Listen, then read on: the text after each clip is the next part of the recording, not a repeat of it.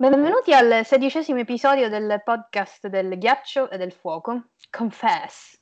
Io sono Chiara e con me ci sono Beatrice, Marco, Jacopo e Domenico. Ciao! Ciao! In questo episodio Cersei pensa di aver vinto, finché non si ritrova nella stessa posizione di Marjorie, disperata, nuda e sola. Kivor è la sua unica consolazione e lo implora di scrivere a Jamie. Sa infatti che il fratello verrà a salvarla se c'è di mezzo la sua vita. Oh no! Spoiler warning, è una rilettura, quindi parleremo di tutto e tutti, i cinque libri canonici, la serie, il mondo del ghiaccio del fuoco, Fire and Blood, anche Neg, eccetera. Siete avvisati. Allora, siamo finalmente arrivati alla fine di A Feast for Crows, finalmente. Pensavo che questo giorno non sarebbe mai arrivato e invece eccoci qua, a due capitoli dalla fine dell'analisi del nostro primo punto di vista. Allora, questa iniziare con Cersei è una scelta insolita, potrebbe essere contestata, ci, sare- ci sarebbe aspettato, che ne so, una, un inizio con Ned Stark morto, soprattutto con una storia conclusa. E invece no. Cersei Lannister, quarto libro, ancora una storia non conclusa, tra l'altro oggi abbiamo avuto la conferma, e forse forse un azzardo, o forse no. Sicuramente comunque una scelta consapevole, è l'unica possibile dopo l'epilogo di A Dance with Dragons. Ora, la discussione su Fist for Crows e tutto quello che ne consegue alla fine. Ora vorrei fare giusto una piccola riflessione sulla successione dei POV, specialmente negli ultimi in questo quarto libro, sì, quello che tutti reputano inutile e noioso, dove non succede niente. Allora, gli ultimi sei capitoli di A Fist for Cross sono delle bombe, letteralmente, non solo perché chiudono degli archi narrativi pazzeschi, ma anche perché lasciano col fiato sospeso, visto quello che succede in alcuni di loro. Allora, in ordine abbiamo The Princess in the Tower, dopo la prigionia in una torre, e se questo non è un paragone con Cersei, io sono Mariah Carey, Arianne si confronta faccia a faccia col padre, che l'ha sempre tenuto all'oscuro dei suoi piani, e scopre che in realtà questi la coinvolgono personalmente molto più a fondo di quello che ha sempre pensato, con l'iconica frase Vengeance, Justice, Fire and Blood. Poi abbiamo in seguito Line 2, il capitolo più lungo in assoluto di A Song and Fire, la, la discesa dal nido dell'aquila, Miranda che scopre l'identità di Alain, perché ovviamente sa, non è che possiamo prenderci più in giro, e poi il discorsone da super villain di Littlefinger che praticamente ha la stessa struttura di quello che Doran fa ad Arianne. Poi abbiamo Brienne 8, dopo il, duel- dopo il duello contro uh, Rorge e Biter, che la lascia distrutta, Brienne viene portata alla caverna della fratellanza, eh, dove incontra Lady Stoneheart e grida spada poco prima di morire per impiccagione, riuscendo a salvarsi. Poi abbiamo Jamie 7, il famoso put this in the fire e penso di non dover aggiungere altro. Poi abbiamo l'ultimissimo davvero, Samuel 5. Sam riesce a raggiungere vecchia città, vede che la foce dell'Oniwan è già piena di relitti, incontra Marwin e si imbatte in Pate, il morto che cammina. Tra l'altro, questo POV di Cersei che andremo ad analizzare ora è schiacciato tra Brienne e Jamie, giusto per sottolineare ancora una volta che A, questo è il libro Lannister e B, triangolino amoroso. Perché ovviamente non ci facciamo mancare niente in questo libro. Allora, inizio del POV. Siamo nella sala del trono, una seduta di corte ufficiale, quindi sala piena, concilio ristretto presente, seduto al, cavo- seduto al tavolo accanto al trono. I sette rappresentanti del credo sono di fronte al trono di spade a comunicare alla regina madre e reggente che la regina consorte è stata imprigionata nel tempio di Baelor, accusata di tradimento, così come tutte le sue cugine Tyrell, che costituivano la sua corte personale. Sette rappresentanti, di cui una setta, Moelle, le sette di questo POV hanno tutte dei nomi stranissimi, e sei cavalieri. Septa che per Cersei è ancora vergine, ma alle battutine misogine di Cersei siamo insomma già abituati. Cersei è vestita di verde e oro, coperta di smeraldi per ostentare la ricchezza e dimostrare che lei è la vincitrice. Attenzione che in questo POV è importante il vestiario. Tutti gli occhi sono puntati su di lei, quindi non può permettersi errori. Quando questa farsa dice, quando questa farsa sarà finita, la famosa Mummer's Farce, sapranno tutti chi è la loro regina, ma prima dobbiamo ballare e mai sbagliare. Allora, probabilmente è già passato in A Dance with Dragons il famoso capitolo di Davos con il monologo di Lord Manderly, quello della Mummer's Farce, quindi abbiamo ancora un altro collegamento con, con il libro successivo. In quel caso era la farsa dei Bolton, questa qua invece è la sua. Ci potrebbe anche essere un accenno a quella che sarà la danza futura, quella con il Mummer, Mummer's Dragon, le visioni di Daenerys, tutto è possibile. Insomma, la setta porta a corte brutte notizie, ovviamente per Cersei non lo sono perché siano tipo cori angelici. Marjorie verrà trattenuta, È ritenuta colpevole finché non, verranno, non verranno fornite prove a favore della sua innocenza. Assistiamo a una performance stellare di Cersei che si finge furiosa e scandalizzata e a uno scambio di botta e risposta tra lei e il concilio e la setta. Le accuse di Margine delle sue cugine sono oscenità, fornicazione, adulterio e alto tradimento. Praticamente sono morte. L'accusatore è Serosni, che ha cantato come un uccellino. Sappiamo più in là che la canzone è molto molto diversa da quella concordata con Cersei e che Osni ha messo nei guai tutta la corte, non solo come Tyrell.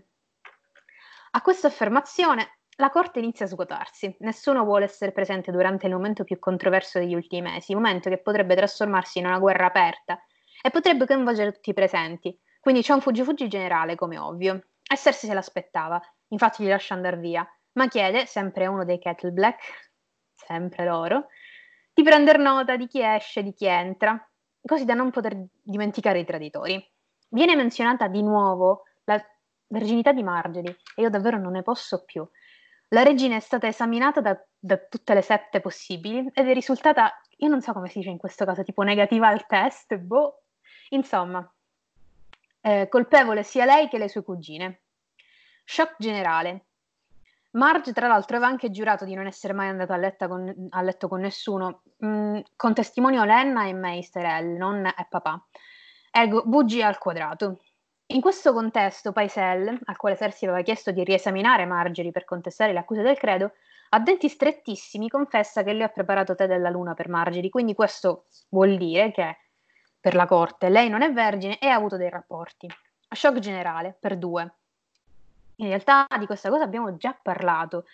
Eh, è un'argomentazione, l'assenza di verginità o meno, effimera, sia in universe che nella vita reale che nella nostra storia e sottolinea ancora una volta l'enorme ipocrisia alla base del sistema e del regime Lannister, quindi non ci ripeteremo, andatevi a vedere i video precedenti. Comunque, scusa, che era, in questo sì. momento ci voleva tipo Bastianic che urlava scandola! esatto. Madonna che corte di pazzi. Vabbè. Allora, finalmente la sessione è finita. Cersei ovviamente tronfia con la sicurezza di chi sa di avere tutto sotto controllo, anche no, e il nemico in pugno, viene pronta- prontamente scortata fuori dalla sala del trono dagli unici tre mantelli bianchi rimasti in città, Boris Blount, Merin Tarrant e Osmond Kettleblack, che, permettetemi di dire, sono due mediocri e un uomo si, di cui non si può affidare perché ha il soldo di dito corto. Quindi praticamente tre incompetenti. Passano accanto al ragazzo di Luna, Moonboy, lo stesso della cantilena dei Jamie, quello del si è scopata tutti quanti a corte, che ovviamente in questo caso, giusto per quel pizzico di ironia Lannister molto molto sottointeso, è un cantastorie onesto. Come sempre, il nostro ricordo quotidiano a Maggie la rana. E in questo caso Cersei sente ormai alle spalle la profezia, con Margine imprigionata, Tyrion fuori dai piedi e Tommen al sicuro. Lei si sente libera di poter fare il dito medio al destino e va avanti a testa alta. Il concilio ristretto appare confuso e indeciso sul da farsi. Harry Swift è stato tenuto all'oscuro, tra l'altro, forse una precauzione considerata che, considerato che lui è strettamente imparentato con lo zio Kevin e potrebbe avere bu- vuotato il sacco. Cersei è stata furba in questo caso, coinvolgere solo parte della corte e lasciarne altri fuori, come nel caso degli amanti dei, dei Tyrell. Lasciare qualcuno fuori per rendere il piano verosimile e il loro sgomento serve ovviamente a convincere che tutto stesse procedendo in modo normale, senza intoppi o comunque senza che qualcuno avesse fatto qualcosa. Lord Merriweather, sempre lui, eh, ci ricorda perché questa mossa effettivamente non sia né la migliore né la più popolare. Eh, la città ama Margery e i Tyrell, alla fine sono loro quelli che li hanno salvati dalla carestia. Sarebbe disastroso trovarsi di nuovo la capitale in rivolta. Al che Auran Waters propone di varare i primi dromoni e ricordare a tutti chi comanda in città, perché istigare paura nella popolazione ovviamente è la soluzione migliore. Bloccando la baia, Mace avrebbe, avrebbe avuto problemi a fare traghettare l'esercito sul, alla, sulla sponda nord delle Rapide Nere. Stessa cosa che aveva fatto Tyrion. Cersei approva. Ovviamente non è per Cersei che Euron propone di uscire dai Dromoni. Vista la situazione, il giovane non ha visto migliore opportunità di riprendere la sua nuovissima flotta e andare per mare. E addio, Sweet Cersei. Ci mancherai. Io aspetto solo di vederti seconda in comando accanto alla Silenzio di Euron. Cioè, immaginatevi la nave di Barbie e l'olandese volante accanto. Bellissimo. Cersei concorda con Sir Harry Swift che non si debba assolutamente arrivare alla guerriglia per strada, sarebbe un disastro. E quindi andrà lei a parlare con l'altopassero per cercare la pace. Wow. Big fight. Allora, tutti concordano che ovviamente il passero non lascerà andare Marjorie senza processo, dato che si è fatto un enorme passo indietro per quanto riguarda i poteri detenuti dalla fede e dal credo. Si passa poi a una dolcissima scena con Tommen. Cersei lo prende in braccio, sorprendendolo, e lo bacia, cosa insolita per i due. In più sta piangendo ovviamente di gioia. Ma questo ovviamente non si deve dare a vedere, perché sia mai che un Lannister mostri delle emozioni, tutti repressi. Questo ovviamente... Sì. Scusami, questa scena non so se ci avete pensato, ma ricorda molto la scena in cui viene a sapere da Tyrion lei che Stannis eh? sta andando contro Relly a capo tempesta. E lei prende Tyrion, lo alza, lo bacia e infatti Tyrion pensa è tornata la Cersei bambina con cui giocavo. Ed è esattamente la stessa scena scritta allo stesso modo. Sono le due volte in cui Cersei fa questa cosa. Prendere un qualcuno di più piccolo. piccolo in lo prende in aria e lo bacia e dice oh sei salvo, grazie. Ah. Eh, credo che in tutte e due le scene abbia pianto. Sì, ecco, esatto. in tutte e due le scene. Le scene. E, tra l'altro, eh, sempre per quanto riguarda il pianto, questa è la seconda volta che piange per Tommen. La prima durante il matrimonio, quando lei si stava spaventando perché purtroppo il bambino si stava affogando con eh, insomma, del cibo, dell'acqua e quindi lei le si triggerano tutte le paure per una morte prematura del figlio. E questa è la seconda volta. In teoria lei pensa che il pericolo sia scampato, non esiste più, però boh, non si sa. Dopo la firma di un paio di carte bianche, Tommen va via e Cersei completa i documenti con i troppi nomi degli amanti delle cugine di Marjorie contando anche sul fatto che nessuno dei Kettle Black sappia leggere, anche se in realtà non lo sappiamo se loro sanno leggere o meno. Affida a Osfrid il compito di prenderli tutti, stando attento a quelli che potrebbero opporre resistenza e a quelli che ovviamente sarebbero fuggiti per scappare alle pesanti accuse, anche no, che anche se non vere avrebbero comunque lasciato un marchio sulla reputazione di alcuni di loro. I Redwine devono assolutamente risultare innocenti. In ultimo, eh, Osfrid le comunica che attorno al tempio si è radunata una considerevole folla di persone arrabbiate per l'arresto di Margery. A Cersei però effettivamente fanno comodo. Dei disturbatori alle porte del tempio le servono per mostrare che forse il mosso dell'altopassero non è che fosse esattamente molto popolare, dimostrando che la fiducia nei confronti anche del nuovo leader della Chiesa non è così forte come sembra o così scontata. Così come lo hanno eletto, loro stessi potrebbero ribaltare la situazione. Ultimo ordine, chiudere tutte le porte della città, nessuno entra e nessuno esce. Al tramonto gli accusati sono tutti nelle mani della corona, chi in cella, chi in comode camere della Fortezza Rossa. Kiburn, come l'angelo della morte, sta facendo il giro per capire come si comporteranno e che tipo di confessioni verranno fuori, se sia il caso di aggiustarle o meno. Il giorno dopo, come vi ho detto anche la scorsa volta, i POV subiscono una notevole accelerata Cersei si reca al tempio per visitare Marjorie e risolvere la situazione. Se vi ricordate, la prima volta che lei è andata al tempio per incontrare il passero, aveva purtroppo scelto un vestito sbagliato per l'occasione, stretto, troppo sfarzoso e inadeguato per inginocchiarsi. Questa volta non commette lo stesso errore. Sempre qua comunque a evidenziare il fatto che Cersei sa il fatto suo, sa come usare i simboli per impressionare, sa quando usarli, sa come non abusarli, eccetera. Ora, io non so perché su in questo fandom ci sia tipo l'eterno dualismo tra o è stupida come la merda o è una cima. La cima ovviamente è nella serie tv, però la verità non è né l'una né l'altra, sta nel mezzo. Cersei le sa fare le cose, ovviamente poi quando si fa prendere dalla paura e dalle paranoie diventa stupida.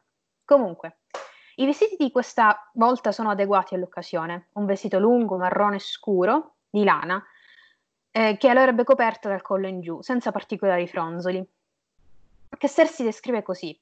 Alla fine aveva scelto un, mor- un morbido al- abito di lana che la copriva dalla gola alla caviglia, con solo alcune piccole viti ricamate sul corpetto e sulle maniche, in filo dorato per ammorbidire la severità delle sue linee. E questo ricorda tantissimo un PV precedente, sempre in A Fist for Crows di Sansa, Alen 1. A Sansa è stata data la possibilità di scegliere tra tutti i vestiti all'interno del guardaroba di zia Lysa.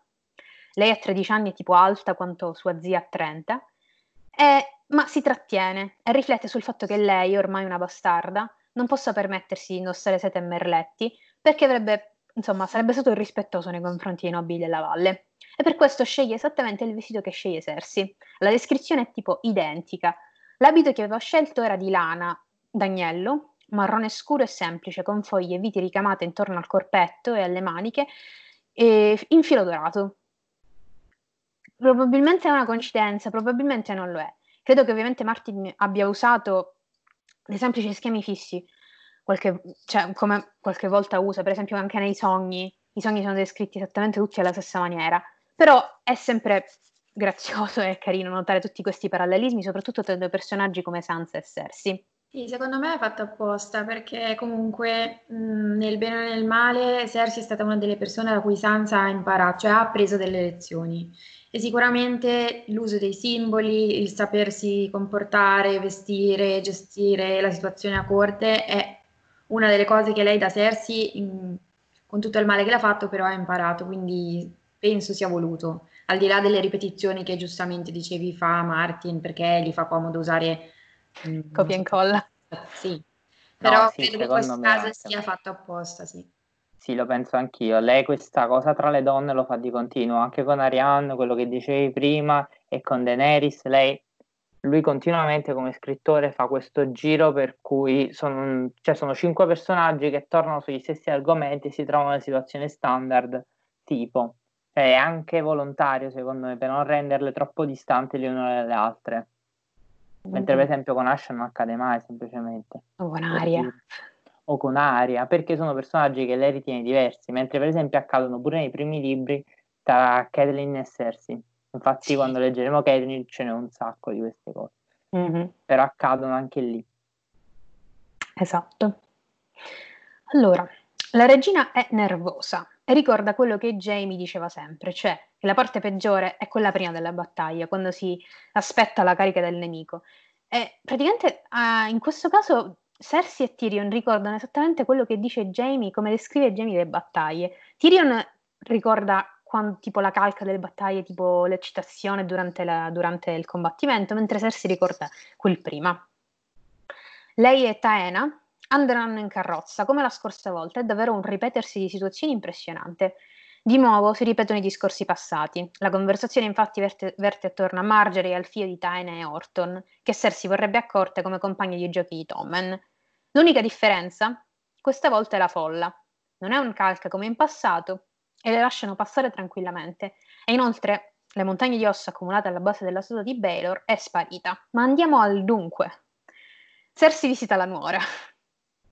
Allora, quando Cersei incontra Marjorie, la regina è tenuta in una cella nelle torri del tempio di Baylor e questo è già importante perché non è stata tenuta nelle prigioni come un prigioniero comune anche se il trattamento non è quello consono al rango della reginetta. Marjorie è vestita di lana grezza, ha i capelli addu- arruffati e dorme su un giaciglio, oltre a essere evidentemente sconvolta. Questo dialogo è molto importante per una serie di cose, cioè ne abbiamo assistito, andando avanti nei capitoli di Marjorie, a una caduta di tutta una serie di schemi e di paraventi che la reginetta aveva costruito nel suo andare a corte e questo probabilmente è quello più profondamente collegato al suo inconscio, perché lei si apre molto e parla molto in verità con Cersei, cosa che non ha mai fatto prima di questa data. Dobbiamo dire due cose importanti che possiamo vincere da questo dialogo. Marjorie non ha capito niente, cioè non ha proprio idea, è consapevole delle sue accuse sul suo conto, sa che sono state prese le cugine, ma eh, resta attonita quando viene a sapere le accuse che sono cadute sia su Megga che su Alla. Attenzione, Cersei non si fa scappare come stiano davvero le cose, cioè che Megga sia accusata, Elinor sia accusata, ma che Alla in verità è accusata solo di non aver denunciato il fatto e di aver assistito alla cosa. Ovviamente la reginetta si lascia prendere eh, e si lascia andare, come dicevo, quindi racconta di come voleva scavare gli occhi alla septa che viene ogni ora a chiederle di confessare, oppure parla della risata sguaiata di Megga. Mi sembra che in italiano dica proprio sgualdrina di porto, al ha tradotto sgualdrina di porto, una cosa del genere. Se spesso ho detto che Margie tentenna eh, quando è in una situazione che non sa gestire perché non è una situazione in cui pensava di potersi trovare, qui è molto evidente. La situazione non solo l'ha accolta di sorpresa, ma la lascia con le spalle scoperte.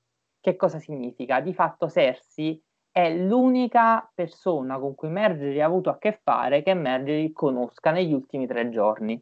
Quindi Cersei è riuscita a isolarla dal suo stuolo di cortigiani e l'ha ritrovata praticamente sola.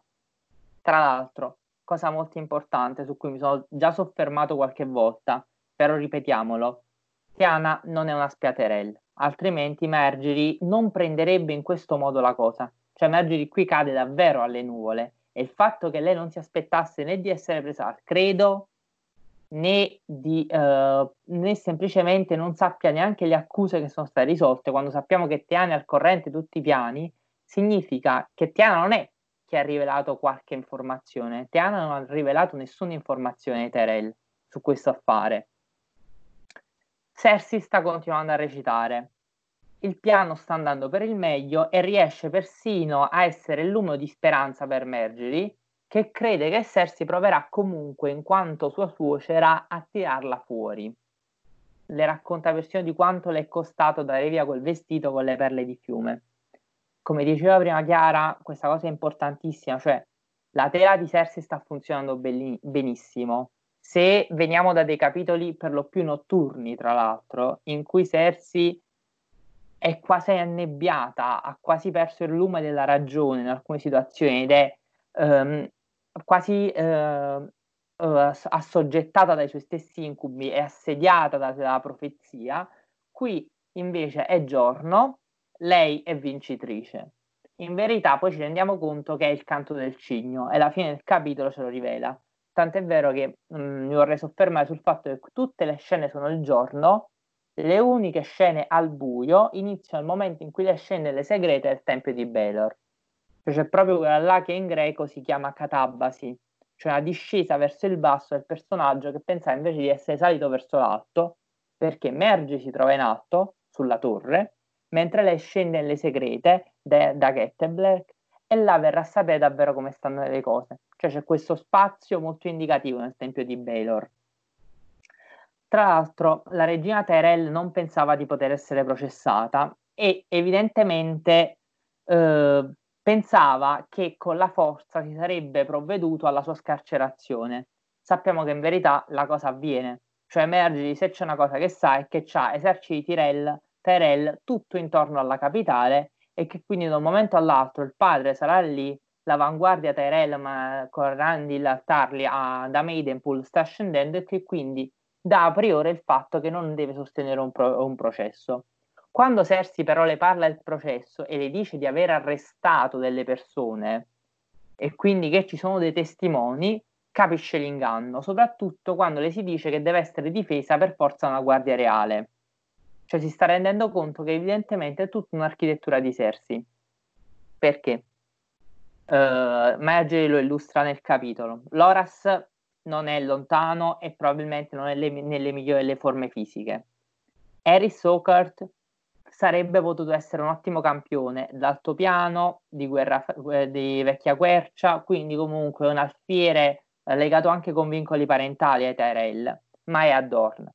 Balon Swan, che è considerato probabilmente il più onorevole dei cavalieri della Guardia Reale in questo momento, oltre che il più giovane a essere entrato nell'ordine, cioè quello che è entrato per ultimo, non il più giovane in fatto di età cronologica, è considerato ligio, ma è anche lui Adorn. Non a caso è stato proprio perché il migliore è stato mandato a capire che cosa sta succedendo lì giù.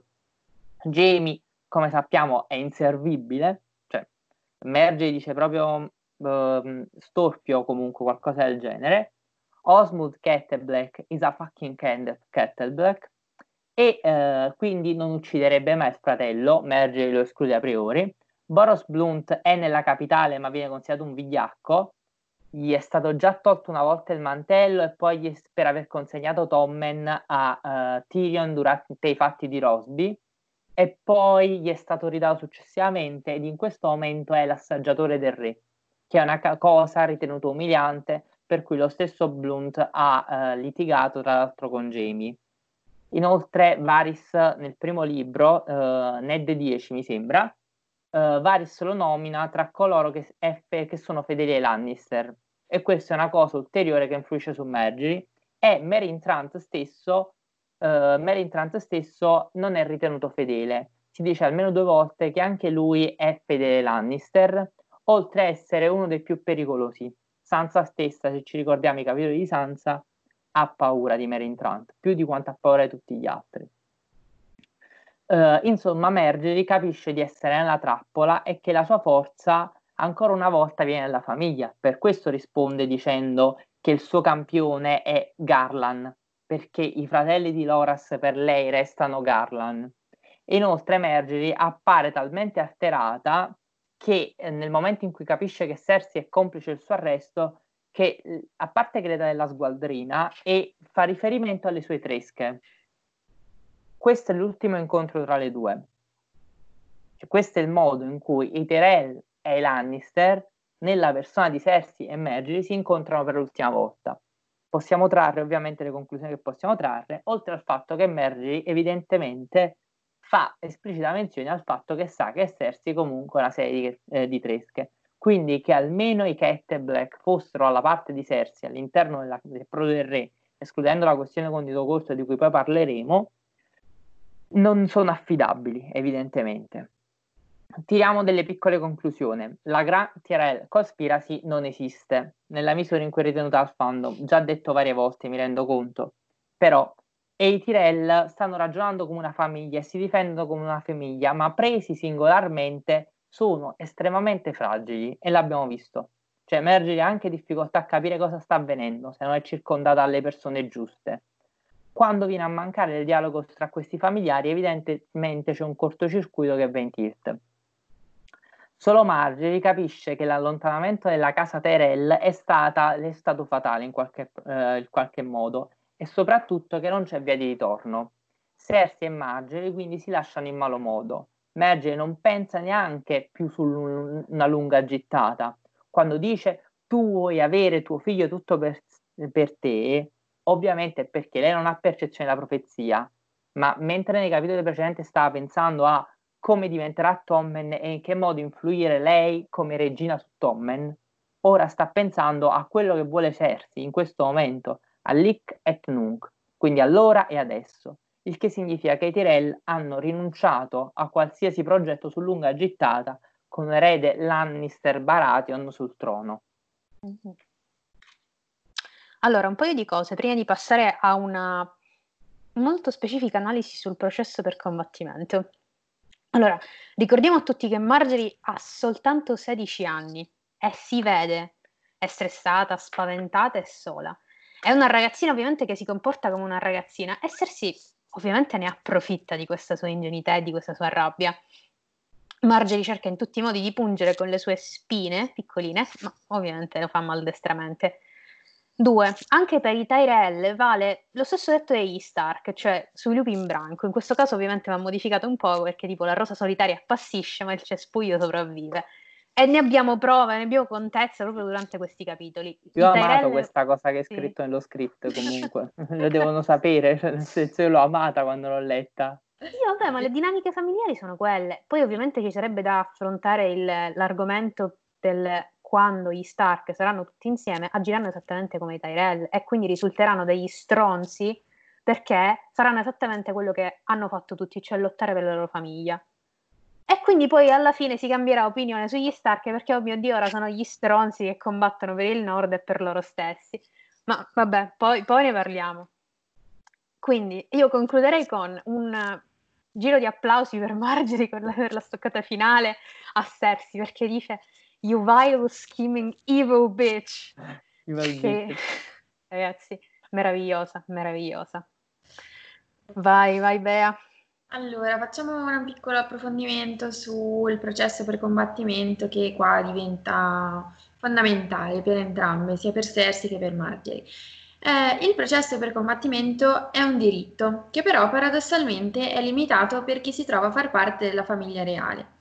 Ma facciamo un breve recap di quello che sappiamo al riguardo. Eh, si tratta di una tradizione andala portata a Westeros con l'invasione. Eh, in qualunque momento di un processo l'accusato ha la facoltà di optare per risolvere la questione tramite un combattimento quindi chiedendo agli dei di intervenire e di dare forza al braccio di chi combatte per la parte eh, che ha ragione. Il processo per combattimento infatti finisce quando o l'accusatore si arrende e ritira le sue accuse oppure uno dei due combattenti muore, quindi è un duello all'ultimo sangue. Ehm, si ritiene che la parte vittoriosa nel duello abbia avuto la meglio perché gli dei eh, sono intervenuti e hanno ritenuto di risolvere il processo su favore favorendo appunto eh, uno dei due guerrieri, ma nella pratica sappiamo in realtà che eh, i duelli poco hanno a che fare con gli dei quanto piuttosto con le abilità eh, dei guerrieri selezionati per il duello, motivo per cui ora Cersei si adopera tanto per impedire a Margery di avere un difensore decente e più avanti sarà invece sollevata alla vista di chi la difenderà al suo di processo, cioè Zombie Gregor. Eh, sappiamo da The Edge Knight, cioè Il Cavaliere Errante, una delle novelle di Duncan Egg, che a maggior ragione non si può negare un processo per combattimento quando l'accusato è di nobile nascita e eh, lord del più alto rango fanno parte della giuria. E in ogni caso non si può negare quando l'accusato è un cavaliere, indipendentemente dal suo rango.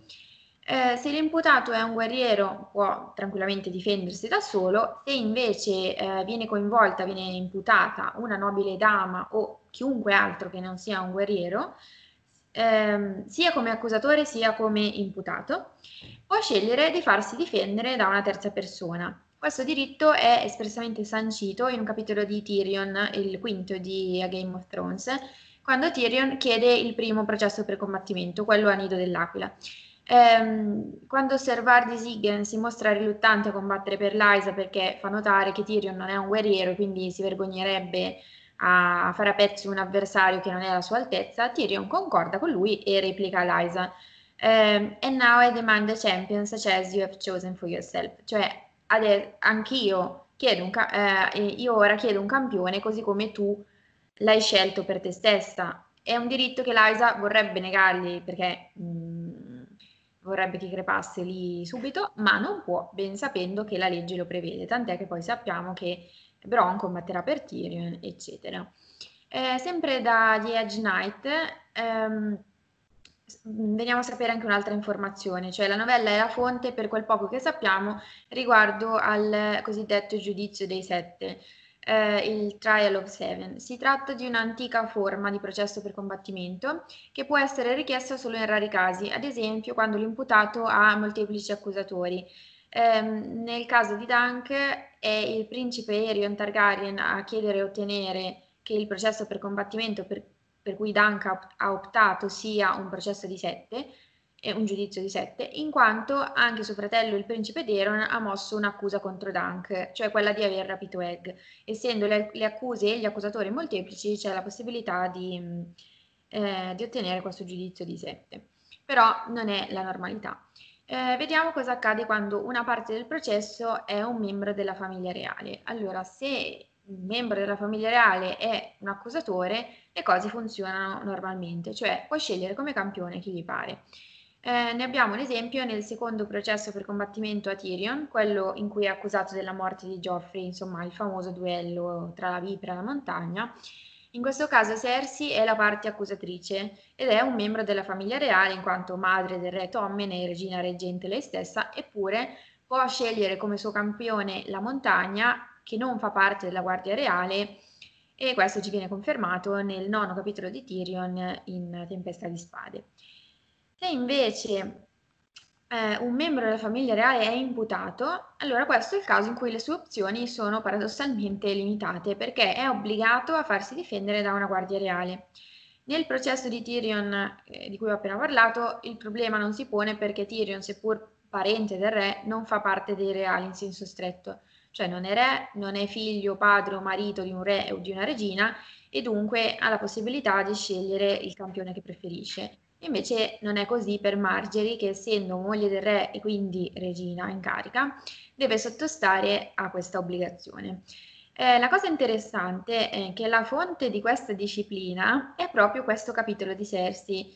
Eh, Cersei, ad esempio, in una delle varie volte in cui lo ripete, dice quando l'onore della regina è in ballo, la legge e ehm, la tradizione, gli usi, richiedono che il campione sia uno ehm, delle spade giurate del re, delle sette spade giurate del re. Eh, in altre parole, George Martin non aveva mai in precedenza stabilito nella saga Song of Ice and Fire che un membro della famiglia reale dovesse necessariamente farsi difendere da una guardia reale. Lo fa qua perché eh, ovviamente gli torna comodo eh, per motivi di trama. Però la cosa in Universe è data assolutamente per pacifica, cioè la stessa Marjorie non oppone obiezioni a questa disposizione di legge citata da Cersei, quanto piuttosto al comportamento ostile della suocera che ha pianificato le cose in modo da lasciarle solo una misera scelta tra un codardo e un vecchio, quindi Boros Blount o Meryn Trant. La stessa richiesta di Garland che fa Marjorie eh, come suo campione non è dovuta al fatto che lei ritenga di aver diritto a che il fratello si batta per lei, quanto al fatto che si sente intrappolata ingiustamente dalla mancanza di, di un difensore che non sia un incapace o un venduto e quindi eh, tenta di chiederlo, ma mh, mm, sa benissimo che non è un suo diritto. E anche quando Cersei parlerà poi con l'Alto Passero, eh, anche lui da, lo, dà, lo, dà, per pacifico, quindi è una legge che non si discute. Tra l'altro, mh, piccola parentesi, Cersei più che altro si è ritrovata in una situazione fortunata, cioè non aveva Certo pianificato di mandare lontano Loras, Jamie, Eris Oakart, Balon Swan, tutti quanti in previsione del processo a Margery, però c'è da dire che è riuscita a scegliere il momento propizio per incriminare la nuora, volgendo l'attuale dislocazione delle guardie reali a suo vantaggio. Um, per giustificare questa norma riguardante gli imputati reali, eh, Martin ci fa brevemente illustrare da Cersei, durante il dialogo con Taina mentre si stanno recando al Tempio, qual è il precedente storico ehm, ogni cavaliere a Westeros sa, dice Cersei, eh, come il principe Egon, il cavaliere del drago, Aemon the Dragon Knight, eh, aveva, ehm, era stato un campione per sua sorella, la regina Neris, eh, contro le accuse di Ser Morgil. Allora, la regina Neris era la sorella moglie di Egon IV il Mediocre, nonché poi madre del futuro re eh, di Eron II Targaryen. Il matrimonio tra Neris e Egon era infelice senza amore. Addirittura Neris era arrivata a chiedere al marito di vivere come semplici fratello e sorella e non marito e moglie dopo il parto di Deron che l'aveva quasi uccisa, ma Egon aveva rifiutato. L'unico uomo che riusciva a farla sorridere era l'altro suo fratello, Emon, detto appunto il Cavaliere del Drago. Per questo avevano iniziato a diffondersi voci sempre più insistenti che Deron fosse in realtà figlio di Emon e non di Egon. Quindi Emon, che era Lord Comandante della Guardia Reale, aveva difeso eh, la sorella regina dalle accuse mossele da Sir Morgil, Sir Morgil Astwick, che eh, sicuramente le aveva mosse su, in, su iniziativa del re. E l'aveva difesa in duello con, con, per combattimento uccidendo l'avversario. Questo evento aveva poi ispirato molte canzoni e aumentato l'amore del popolo per il cavalleresco Emon, irritando ulteriormente il re. Comunque, da tutto questo possiamo dedurre che o Martin ha ideato l'obbligo di difesa da parte di una guardia reale perché ehm, gli serviva ai fini della trama, quindi proprio adesso in occasione della storyline di Cersei Marge il credo, e lo ha giustificato con un episodio storico che poi è andato a scrivere successivamente, l'ha ampliato nel mondo del ghiaccio e del fuoco, oppure ha preso spunto da un episodio storico che già aveva eh, almeno a grandi linee pensato per stabilire poi qui in A Feast for Crows che questo fosse un obbligo di legge, perché di per sé, cioè il fatto che Emon, che era guardia reale, avesse difeso la sorella, non significherebbe automaticamente che questo debba essere un obbligo per tutti. E quindi sicuramente la pensata di, eh, di rendere questo un obbligo è una pensata che Martin ha fatto quando ha scritto A Feast for Crows, perché perché gli, gli tornava utile ai fini di trama. Sì, tra l'altro non è la prima volta che in Cersei vediamo che lui scrive delle cose che poi riprenderà nel mondo del ghiaccio del fuoco, quindi crea una storia già nei capitoli della, della sua saga. Sì, ma poi io penso sia, scusatemi, Sì, no, no. penso sia ragionato il fatto, cioè non sia ragionato il fatto dei cavalieri, Mm. cioè neanche Martin quando ha scritto, secondo me, ha pensato realmente al fatto che erano rimasti solo Kettleblack, Blunt e Merin Trant in capitale. Mm. Cioè, secondo me gli altri li ha mandati via pensando che fossero comunque i migliori quando sono dovuti andare a Dorno, quando poi probabilmente ci ha iniziato a pensare quando manda Loras a Dragoston. Mm. E là ha iniziato a pensare che questa cosa gli poteva tornare utile per il giudi- per, evit- per spiegare perché non c'è un giudizio per combattimento per Marjorie. Però ci ha pensato da lì, non prima di lì, penso. Sì, anche perché Loras sarebbe stata la scelta ovvia per Marjorie, quindi Tra l'altro è anche, come dicevi giustamente, è anche abbastanza ambiguo il precedente storico che cita Cersei, perché parliamo del fratello minore della regina comunque. Mm. Quindi è molto strano in verità. E per quanto ne so, pia- questa dovrebbe essere una cosa che ha a che fare con l'ordalia, come usanza Mm-mm. medievale. E mh, nell'ordalia il fratello, le sorelle, po- i fratelli possono sempre difendere le sorelle comunque, anche quando la sorella è regina. E Non, non- non c'è un obbligo così severo in verità. Non so, Jacopo, se tu c'è qualche cos'altro, tu sta- ne sai più No. di me probabilmente. No, in questa storia medievale non è proprio il mio campo, quindi no. mi rimetto, mi fido di Vediamo di uno che che. Di uno che ha studiato un po' di filologia romanza, tutto qui. Vabbè, ragazzi, fatecelo sapere cosa volete un comment- con un commento Eh, WhatsApp. magari voi che ne pensate? Esatto. Infatti, non ve lo chiediamo qualche mai. storico, sì. Allora, aspettiamo i vostri commenti. In teoria, finita la conversazione con Marry, uno direbbe, vabbè, ora ce ne andiamo a casa, andiamo a bere del vino, a gongolare. E invece no, e invece no. Cersei va a parlare con l'alto passero, non nella sala principale del tempio, ma nella sua cella. Quindi scendiamo giù. Ottimo luogo per parlare in privato con la regina e rivelare verità scomode non lontano, lontano da occhi estranei. Sono soli, quindi ora è il l'ora del sermone del passero. Allora, questi sermoni ricordano vagamente, non tanto vagamente, insomma, tutti, quel- tut- tutti, insomma, i dogmi della religione cristiana. Parleremo alla fine, Marco parlerà di mh, come il credo sia molto molto somigliante al cattolicesimo medievale. In questo caso, davvero i discorsi mi hanno ricordato un sacco le scene della quinta e della sesta stagione che io ho prontamente saltato perché non me ne fregava nulla del passero della religione dei sette, completamente inutili. Ovviamente io come Cersei, perché in questo momento penso che la regina voglia solo alzare gli occhi al cielo o strapparsi le orecchie. Insomma, il succo del discorso è Margery è colpevole, non confessa. Anche i più grandi e i nobili peccano. Chi sono gli uomini per giudicare? Ci sarà un processo che potrebbe essere come per combattimento, eccetera, eccetera, eccetera. Bene, tempo di andare e portare Osni con, con sé, insomma, alla Fortezza Rossa per interrogarlo per bene, le- leggasi toglierlo da questa situazione del cazzo per prevenire disastri. No, shit alto pastro, perché è scritto esattamente così. No, punto. Andiamo a vederlo insieme e parliamone insieme. E ovviamente Cersei inizia tipo a sudare freddo, che non sa cosa succederà dopo. Esatto. Allora, visto che diventa cruciale Osney e visto che i Kettleblack li abbiamo incontrati più volte nei capitoli di Cersei, è giusto approfondire un attimo questa casata. Della storia della casata eh, non sappiamo molto, a dir la verità, tranne che sono una casata delle terre della corona. Il capofamiglia è Oswell Kettleblack, il quale è da tempo al servizio di Dito Corto. Oswell ha tre figli, Osmund, Osfrid e Osney. Allora, il primo Osmund ha combattuto nelle Stepstones ed è stato fatto cavaliere, o così dice lui, perché Jamie non ha mai sentito parlare di lui prima d'ora, come ci ricorda in un dialogo. Ne- nei libri incontriamo i tre fratelli per la prima volta in, eh, nel secondo libro, che è Clash of Kings, e col tempo scopriremo che sono invischiati in più trame.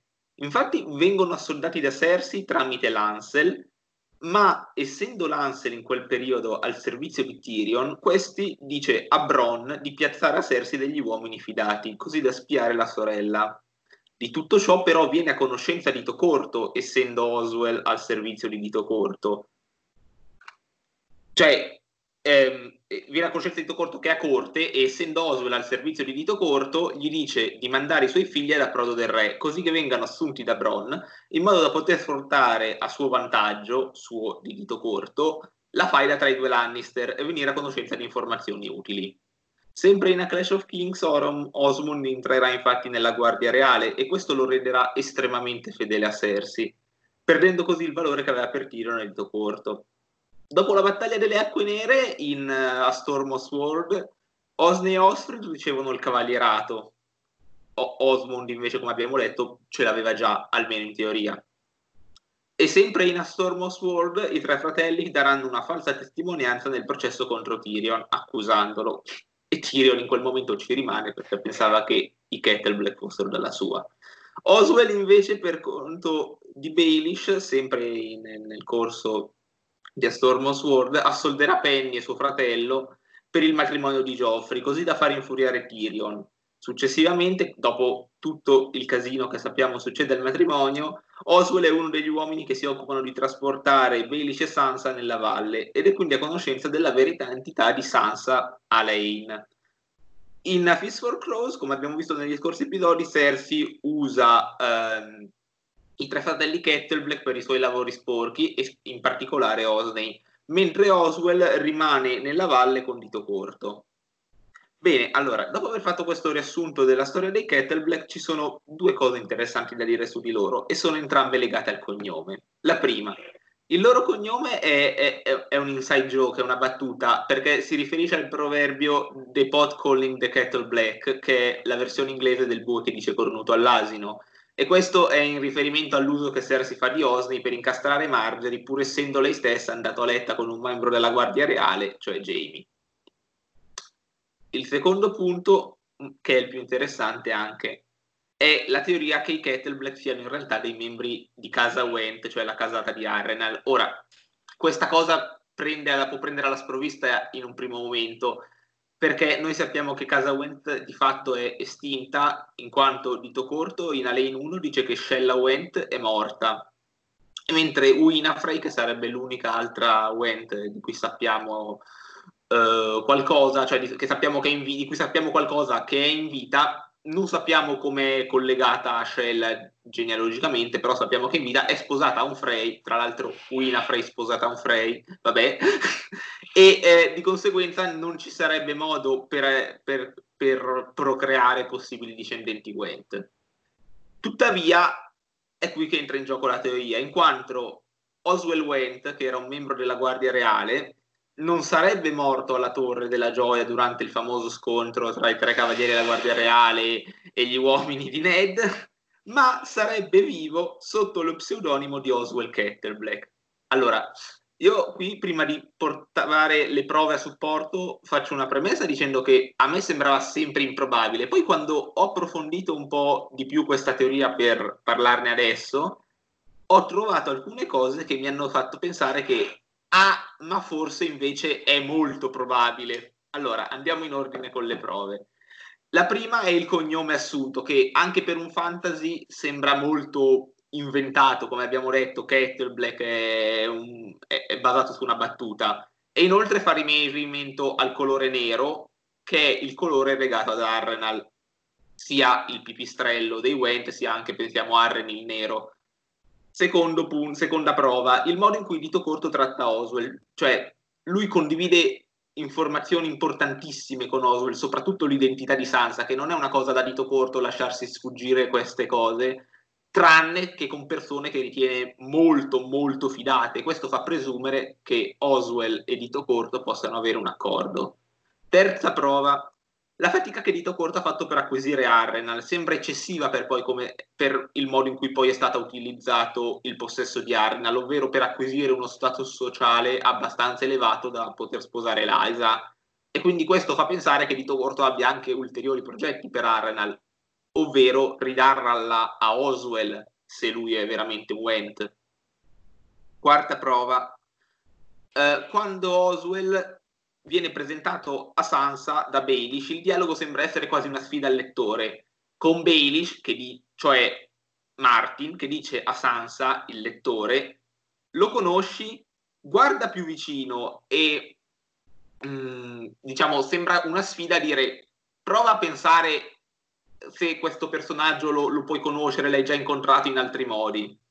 Quinta prova, quando Donto Sollard vede Oswell lo riconosce ed è sorpreso, ma visti i loro trascorsi, è, eh, cioè, essendo, mh, mm, se, se i Kettleblack fossero veramente una casata piccola e randomica delle terre della corona e Dontos una, un, uno vissuto da Prodo del Re legato tra l'altro a una casata in decadenza, sarebbe improbabile che si siano conosciuti in precedenza. Ben diverso se Oswell fosse un membro della Guardia Reale che è stato per vario tempo ad approdo del re. Infine, l'ultima prova, secondo me, quella più importante che io non sapevo, ho scoperto informandomi sulla teoria. Sull'app ufficiale, sì, Sull'app ufficiale di A Song of Ice and Fire, che c'è su Android su Apple nel Play Store, sulla wiki che è AOYAF, e, ne, e per, addirittura nell'appendice di A Fist for Crows, almeno dell'edizione inglese, non ho controllato in quella italiana, anche perché temevo possibili problemi con la traduzione, però in quella inglese sì. Oswell è l'unico dei dei Kettle Black o presunti tali che non viene chiamato per cognome, cioè c'è scritto, loro, i, i figli vengono elencati come Osmund Kettle Black, Osfrid Kettle Black e oddio, mi sfugge un attimo il terzo, Osni, Osni Kettle Black, ho, ho, avuto un momento un attimo, mentre Oswell viene solo chiamato come Oswell e addirittura si dice che mh, sulla wiki si dice che Kettle Black è un alias e sul... Um, nell'appendice di A Fist for Crows viene detto che Oswell talvolta è chiamato Kettleblack. Quindi perché se, fo- se, lui fosse veramente un Kettleblack non mettere anche per lui il cognome come l'ha messo ai figli? Tra l'altro, presunti figli, perché un'espansione di questa teoria vuole che i figli non siano suoi, ma siano del fratello di Oswell, che è marito di Sheila Went.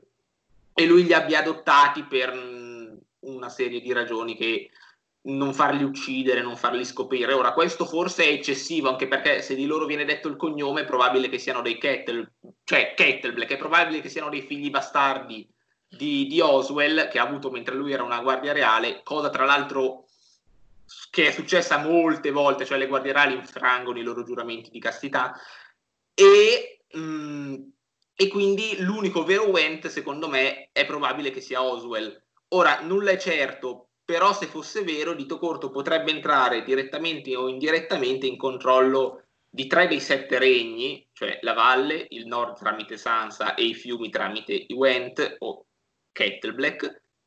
E per di più, altra cosa importantissima, Oswell saprebbe la vera identità di John, perché era presente alla Torre della Gioia. Ragazzi, se questo è vero, sono tipo cose da far esplodere il cervello. È pazzesco. Io, io non ci credevo, ma dopo questo che infatti Jacopo ha trovato e ne abbiamo parlato, mi sono straconvinta. Eh, anch'io. Cioè, non aveva senso che Dito Corto prendesse così Arren e si sbattesse così tanto questo castello che lui stesso dice io non ci andrò mai. Eh. No, sì, io, io, l'avevo sentita come cosa, ma non ero neanche io convinto. Poi questa storiella Wiki in verità mi ha convinto anche a me. L'unico punto che mi resta è Oswell Went perché lì, cioè come ci è arrivato, che cosa è eh. successo dopo la Torre della Gioia. Cioè questo resta un buco. Eh, tra l'altro c'è, c'è, una ulteriore espansione della teoria, oltre a quella dei, dei figli che non sarebbero suoi, che dice che siccome Oswell è sopravvissuto, avrebbe senso che sarebbero sopravvissuti anche Arthur Dane e Gerald Hightower. E anche lì, cioè... Mm. In Mm, mm. Ora, anche queste, queste, queste mm. due espansioni non convincono troppo neanche me, però, cioè, sarebbe, più che altro bisognerebbe capire come ha fatto a sopravvivere solo lui, per quali ragioni, perché l'hanno lasciato in vita. Eh. Però se questa è una cosa che Martin ha pensato da tempo, perché già sì. le appendici l'ha scritta in quel modo. No, io, io, io l'appendice... Ha intenzione di svelarla e spiegarla meglio più avanti. Eh, se mai di sì. Cosa, Ma più che altro io ci sono rimasto perché gli appendici non li avevo mai letti in realtà di nessuno dei libri. Quando ho letto Oswell, io. Sometimes Called Kettle Black, ci sono rimasto proprio, ho detto perché questa cosa? No, a me la cosa bella è che io sono uno che gli indici li regge molto, proprio per i familiari, e non l'avevo mai notata. Cioè, non ho mai prestato attenzione a questa cosa. L'unica cosa che vorrei dire su Sheila Went, attenzione, perché Martin fa dei casini su quel personaggio. Sì. Cioè, nel senso che non sappiamo chi è. Sì. Ma noi non Eh, non sappiamo chi sono le persone, allora non sappiamo chi è Silia Talli, non sappiamo qual è pare- la parentela di Minisa con i Went, esatto. del- pro- Ma- di Arrenal. Boh. Ma infatti io ho fatto un casino quando dovevo cercare, cioè spero sia stato chiaro la- la- la- l'elenco no. anche, cioè poi scrivete, te- magari fatecelo sapere anche se, l'elenco lì dei- nei commenti, l'e- l'elenco dei Went, così, i collegamenti perché sul- è un casino trovare le parentele su- anche, su- anche sulla wiki sono messe diciamo legate tra loro perché non è stato chiaro su queste, cioè sul- ci sono casate che ha approfondito un sacco Martin, soprattutto gli Stark e, e i Targaryen cui ci sono alberi genealogici allucinanti. E poi ce ne sono altri che boh, sembra essersi, ha, ha messo nomi lì così, ma si Sì, no, sanno cioè, le parentele bene. Un problema simile c'è a un certo punto con i Terell, è dopo il quarto grado, ma esiste. E no, poi sui Went in verità io un giorno ne parleremo insieme ai Dane. Ce ne parleremo veramente, anche perché su Minisa Went anche, sulle fonti ufficiali non è riportata parentela, però si crede sia una prozia in verità di Oswell Went, probabilmente. E tra l'altro questa cosa crea tutta una serie di problemi sul diritto ere- sui diritti di Arrenal, perché in verità i Arrenal per linea femminile, se risale l'albero genealogico, arriva a Italia a un certo punto. Eh, appunto, arriva ai Talli e poi agli Stark, perché Sì. anche questo c'è da tener conto. O almeno Cioè- agli eredi di Edmure. Esatto, esatto. Arriva Cioè, ci lì. sono dei collegamenti familiari impressionanti, per cui si vengono a creare una serie di reti, eh, di, sa- di re- insomma, legami di sangue, per cui Arrenal è al centro, ovviamente, come sempre, di tre, tre regni importantissimi eh, che bisogna capire. Tra l'altro qua abbiamo boh, i parenti, insomma, lui che sa di John, sa di Sansa, sa- Madonna. Tra l'altro mi viene una domanda che non era preventivata, ma se eh, Oswell Went barra Kettleblack sa di John, Vito Court sa di John? Eh, In teoria Eh. sì. Ci ho e in teoria sì. Dipende, dipende se Oswell Went, Kettleback, Ah, eccetera, eh, sta facendo una ser- sorta di doppio gioco, nel senso che sta giocando a favore suo e nel frattempo sta anche con Petir, oppure se è totalmente soggiogato a Petir. Questa è la cosa. Mm, mm, mm. Comunque il problema è questo, è che mano ai Went, esattamente come in mano ai Dane, a un certo punto sono finite una serie di informazioni molto sensibili e l'estinzione di entrambe le casate in tempi più o meno recenti significa ed è collegato anche al fatto che avevano troppe informazioni in mano. Per tra l'altro lui sembra anche quello che ha organizzato il torneo di Arrenal, quindi Esatto. Ragazzi, qua abbiamo un caso di gente che spunta così, che sa tutto e che è nascosta nella valle. Va bene. Ma la valle non è importante. Eh no. Eh no? No, per niente, fuori dai sette regni. la Fuori valle. dai sette regni della valle. Va bene. Allora, continuiamo con Cersei dopo questa parentesi. Non lontano, eh, cioè camminano un po', fanno un po' di strada sottoterra, trovano la cella di Osni, legato per i polsi con la schiena piena di senghi frustati. Direi comunque che è andata meglio del bardo blu. La regina è sconvolta, non si aspettava certo questo trattamento, pensava che il passero l'avrebbe soltanto, insomma, ringraziato per le confessioni e poi imprigionato come di dovere. Le torture non erano preventivate. Veniamo a sapere, insieme, insomma, insieme a Cersei, che Osni ha cambiato versione durante le frustate e che la regina è cambiata da Marjorie a lei. Panico completo. Con, la- con un'agilità fuori dal comune, Cersei riesce prima a scappare dall'alto passero, che prontamente si, si getta su di lei quasi ad afferrarla, e riesce anche a evitare quattro septe, così dal nulla. Scena ovviamente tipo degna da film horror, perché sono tipo le mani dei nemici che tentano di prenderti e tu in preda al panico scappi. Ovviamente poi per paura blocchi non riesci a correre, ti, ti- ti- vieni preso, vieni raggiunto. Blocco che per Cersei, insomma, viene triggerato da, Te- da Atena. Cersei infatti si ricorda che la donna è fuori ad aspettarla e che questo potrebbe rovinarla. riesce a raggiungere la sala principale, quindi salire sopra, ma oltre non va. E c'è ovviamente tipo un esercito di suore che la sta aspettando fuori nella sala principale. Quindi immaginatevi tipo tutte queste suore messe così braccio nel braccio, tu non puoi passare. La partita da rugby con le suore. Esatto. Insomma, Cersei ovviamente continua a gridare tipo I am the queen! Jamie vi squarterà, tipo avrò le vostre teste. Mm, cosa che fa molto Regina di Cuori di Alice nel Paese delle Meraviglie, tipo off with their heads! Come un gatto selvaggio, tipo Cersei si dimena, ma ovviamente nulla da fare. Si ritrova esattamente come Margery in cella, sola, nuda e al freddo. Finalmente! Insomma, lei come dice la, lei stessa, non è docile come Margery Tyrell, che ha indossato la sua tunica sommessamente e accettato la prigionia senza lamentarsi, insomma, vabbè, senza lamentarsi. Dice, insegnerò loro cosa significa mettere un leone in gabbia. Ovviamente sono frasi iconiche messe un po' qua e là. Alla fine però anche lei accetta la tunica e il cibo, non è così schifignosa alla fine. Le sette che la svestono e la svegliano ogni ora si chiamano Scolera e Unella. Unella già la conosciamo, ma Scolera perché? Vabbè, vabbè. Setto, Septonella è il mio personaggio preferito della set- sesta stagione. Ehi. È davvero, eh? Ah, L'ho sempre chiamata scolera come il colera, cioè... Oh. È per quello che secondo me la storia è quella. Allora, riassunto di quello che succede perché passano tipo due giorni di inferno.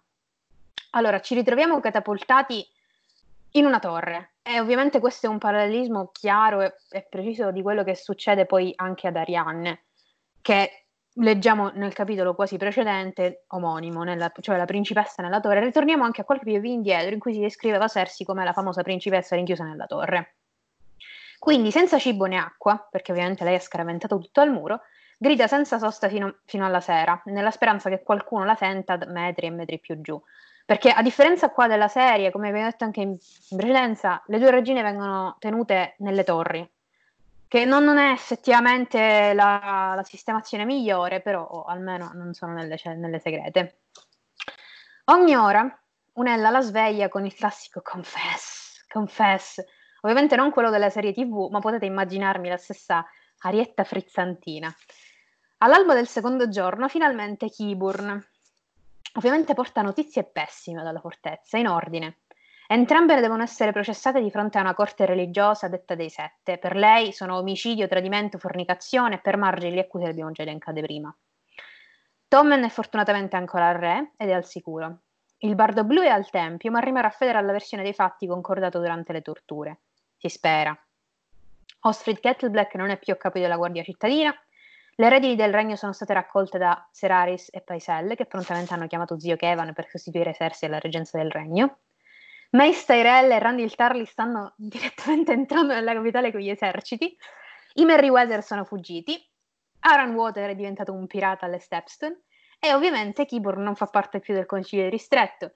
Per raggiungere ovviamente sempre male al peggio, male al peggio. Allora, non c'è, c'è forse una speranza cioè il campione è pronto, potrebbe essere inserito nella guardia reale, ma Cersei ovviamente non può fare nulla in questo momento, non ci sono posti vuoti da colmare e l'unica cosa che può chiedere è quella di, insomma, scrivere a Jamie e implorarlo di salvarla. Quei tre I love you, I love you, I love you sono quasi, non so, fanno pietà quasi. Insomma, lei si rivolge a Jamie perché pensa ed è convinta che, Jamie, che il suo fratello la salverà. Posso dire una sola cosa? Ehi. Mm-hmm. Ma Kyburn che dice? Lo devo scrivere davvero tre volte? Ma cosa chiedi? È bellissimo. È bellissimo. cosa? cioè... uh, vabbè, ragazzi, questo, questo capitolo, questi capitoli sono Dici, davvero... Ho tante cose a dirle, no? Mi sta appena scritto al fratello, vieni subito, ti amo, ti amo, ti amo. Tre volte. È un po' ripetitivo. Niente.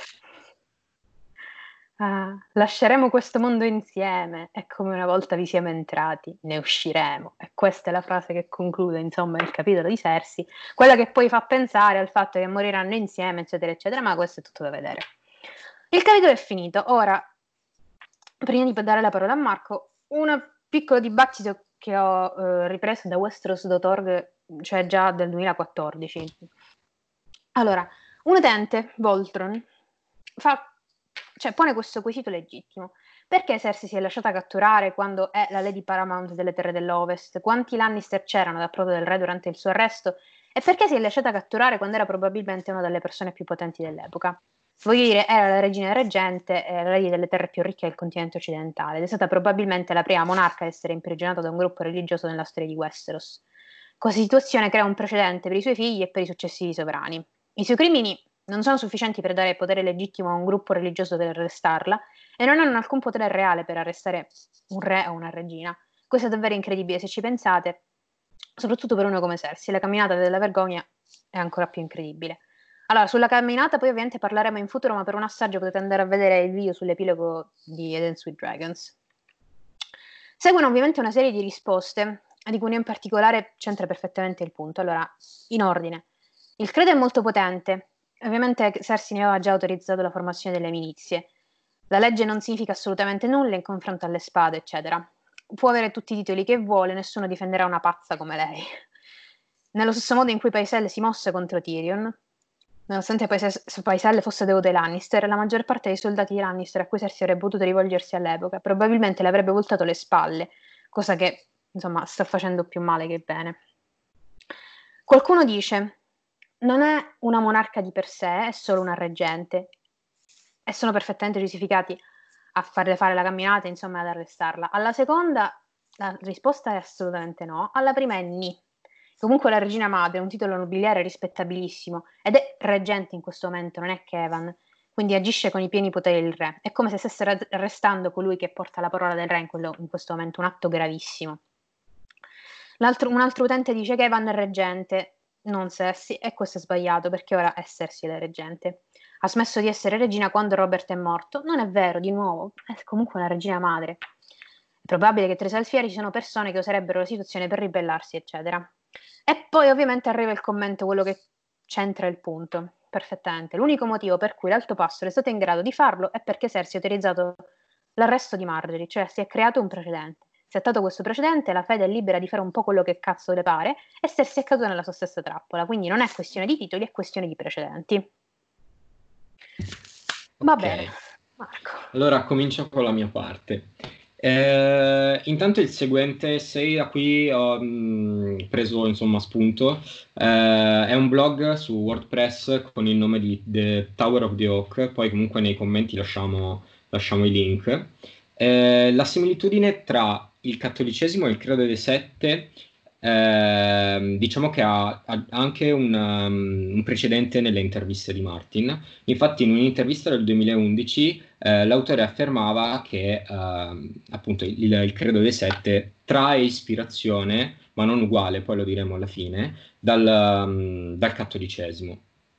E, ad esempio, noi, lui diceva in questa intervista che eh, vi è un unico Dio in entrambe le religioni, solo che nel, um, nel Credo dei Sette questo Dio ha sette aspetti, tra cui vi è il Padre, che è la cosa in comune, tra l'altro, e allo stesso modo invece nel cattolicesimo Dio ne ha tre, la Santa Trinità appunto, Padre, Figlio e Spirito Santo.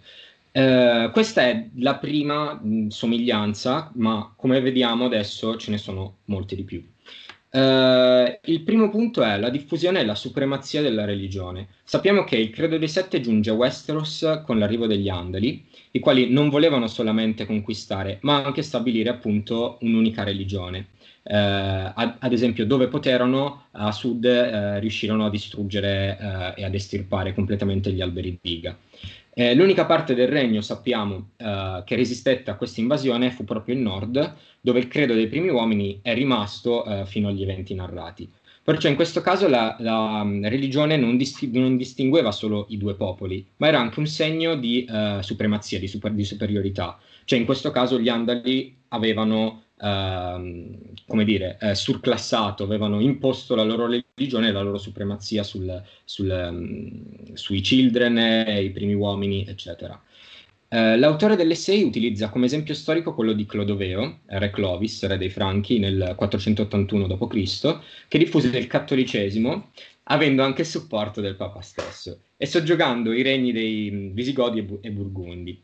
Eh, affermando ovviamente anche la supremazia religiosa. In realtà di esempi precedenti a riguardo ne abbiamo veramente a bizzeffe, anche non cattolici. In fondo è, il, cioè, è, è così che si, si, diffondevano le religioni, pagane e non.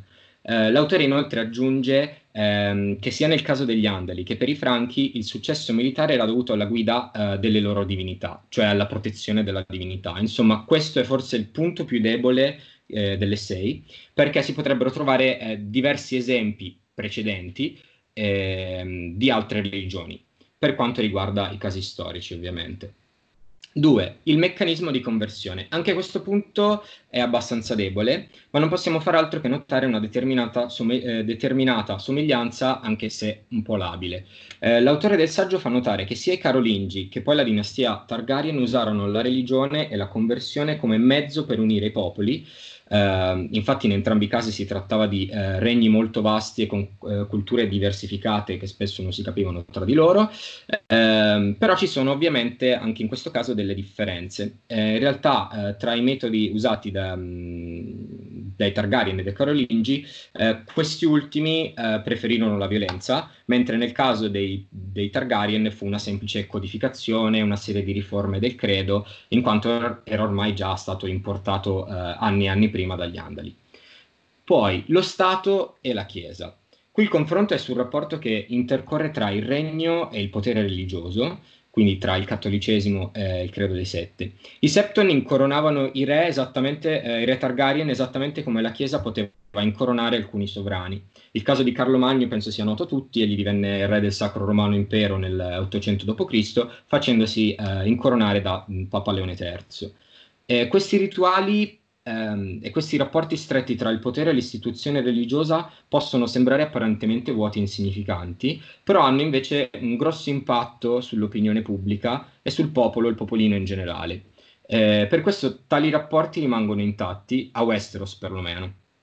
Si viene a creare però un determinato conflitto, ovvero chi detiene realmente il potere, il sovrano incoronato per volere divino o l'istituzione religiosa che poteva incoronare sovrani eh, non solo l'influenza che il credo dei sette ha sul popolo, eh, non solo scusate, l'influenza che il credo dei sette ha sul popolo è talmente forte eh, da attribuire al credo un ruolo politico non indifferente, come quello di potersi opporre ad unioni eh, matrimoniali o addirittura spingere eh, diversi membri ehm, sovrani a, all'esilio, come l'esempio più, più eclatante è quello di Maegor Targaryen.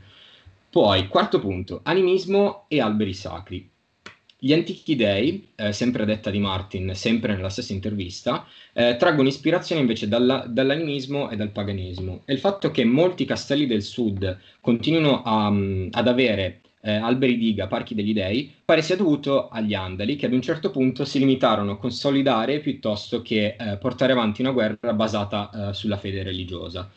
Allo stesso modo, durante il Medioevo, alcuni mi- missionari riadattarono spazi sacri pagani trasformandoli in spazi cristiani. L'esempio qua è quello di San Bonifazio, che ad esempio usava eh, alberi sacri pagani per costruire monasteri all'inizio del IX secolo. Eh, ciò eh, ovviamente veniva fatto per dimostrare la superiorità del cristianesimo, ma anche per facilitare il processo di coesione tra le diverse culture. Qui non ho capito bene come, ma è opinione del, del saggista. Il fatto che alcuni castelli del sud mantengano... Posso dire una cosa solo Sì, vai. Cioè, che cosa succedeva? Spiego un attimo. Il fatto che la gente fosse radicata a un culto, non spostare le date e i luoghi del culto, significava semplicemente fare un cambio. Come il calendario, le feste. Esatto. Cioè, noi festeggiamo il Natale nello stesso periodo in cui i romani festeggiavano i Saturnali, che era una ricorrenza in cui tu praticamente ti facevi, facevi dei regali ai tuoi amici e conoscenti, dei piccoli regali.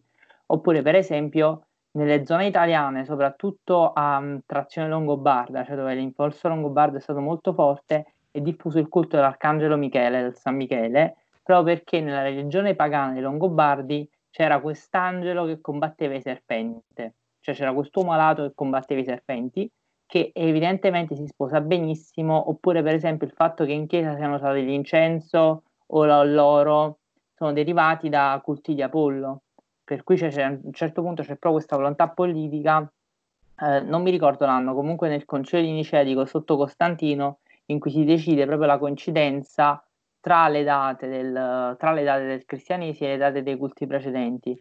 Lo stesso la Befana, che è una festività molto diffusa in Italia, in verità affonda nel culto della dea Diana, oppure per esempio eh, la Pasqua, cioè il fatto che noi calcoliamo la Pasqua su una serie di eclissi lunari, per cui deve esserci la luna piena nel mese e quando capita, a secondo dei giorni, eccetera, tutta una serie di conti che non so neanche fare per dirvi, eh, dipendono dal fatto che veniva collegata al culto di Selene, cioè la rinascita della dea Diana per cui loro in verità era questo, cioè non spostiamo i luoghi di culto non spostiamo i simboli del culto, ma spostiamo solamente l'essenza della religione.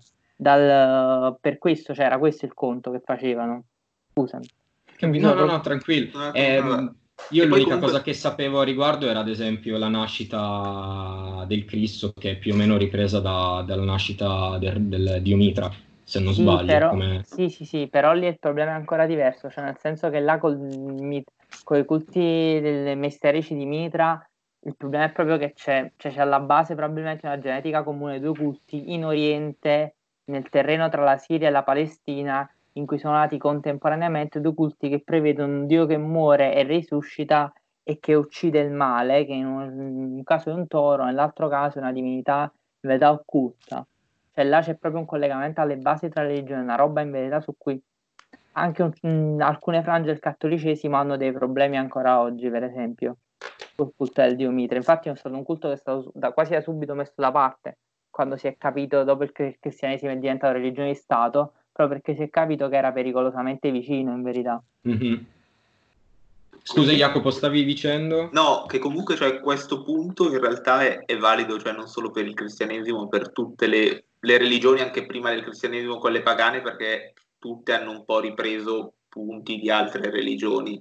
L'unica cosa che forse cioè, mh, nel cristianesimo questo era più necessario che in altre religioni, cioè in altre religioni veniva fatto per, eh, non so come dire, per, per una commistione di di, di vari significati, simbologie.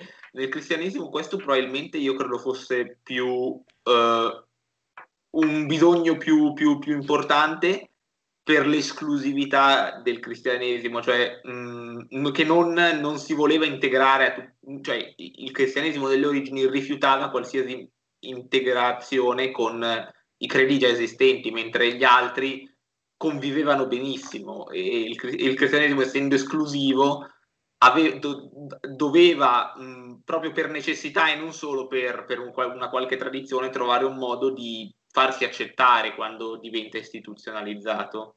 Sì, dato, che, dato, che, non ci può essere commissione a livello dogmatico, diciamo, eh, cioè si cerca di, di, renderlo più vicino al popolino eh, con, eh, con esatto. questi stratagemmi. Sì. Sì, cioè, tra l'altro c'è nelle Metamorfosi di Apuleo c'è l'inno a Iside come Stella Maris, mm. che è, un, che è un, oggi uno degli appellativi che in verità si dà alla Madonna.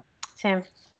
Cioè, Stella Maris ed è Iside, se voi la leggete vi rendete conto, e con Apuleo siamo nel secondo secolo d.C., è un inno, a, a, cioè dovrebbe essere un inno a Iside, ma in verità si parla delle rose, si parla di tutta una serie di oggetti e di significazioni che poi sono diventati proprio il culto mariano, perché a un certo punto sembra di avere a che fare in verità con una preghiera alla, alla Madonna, non sem- stavo dicendo alla Maronna, vabbè.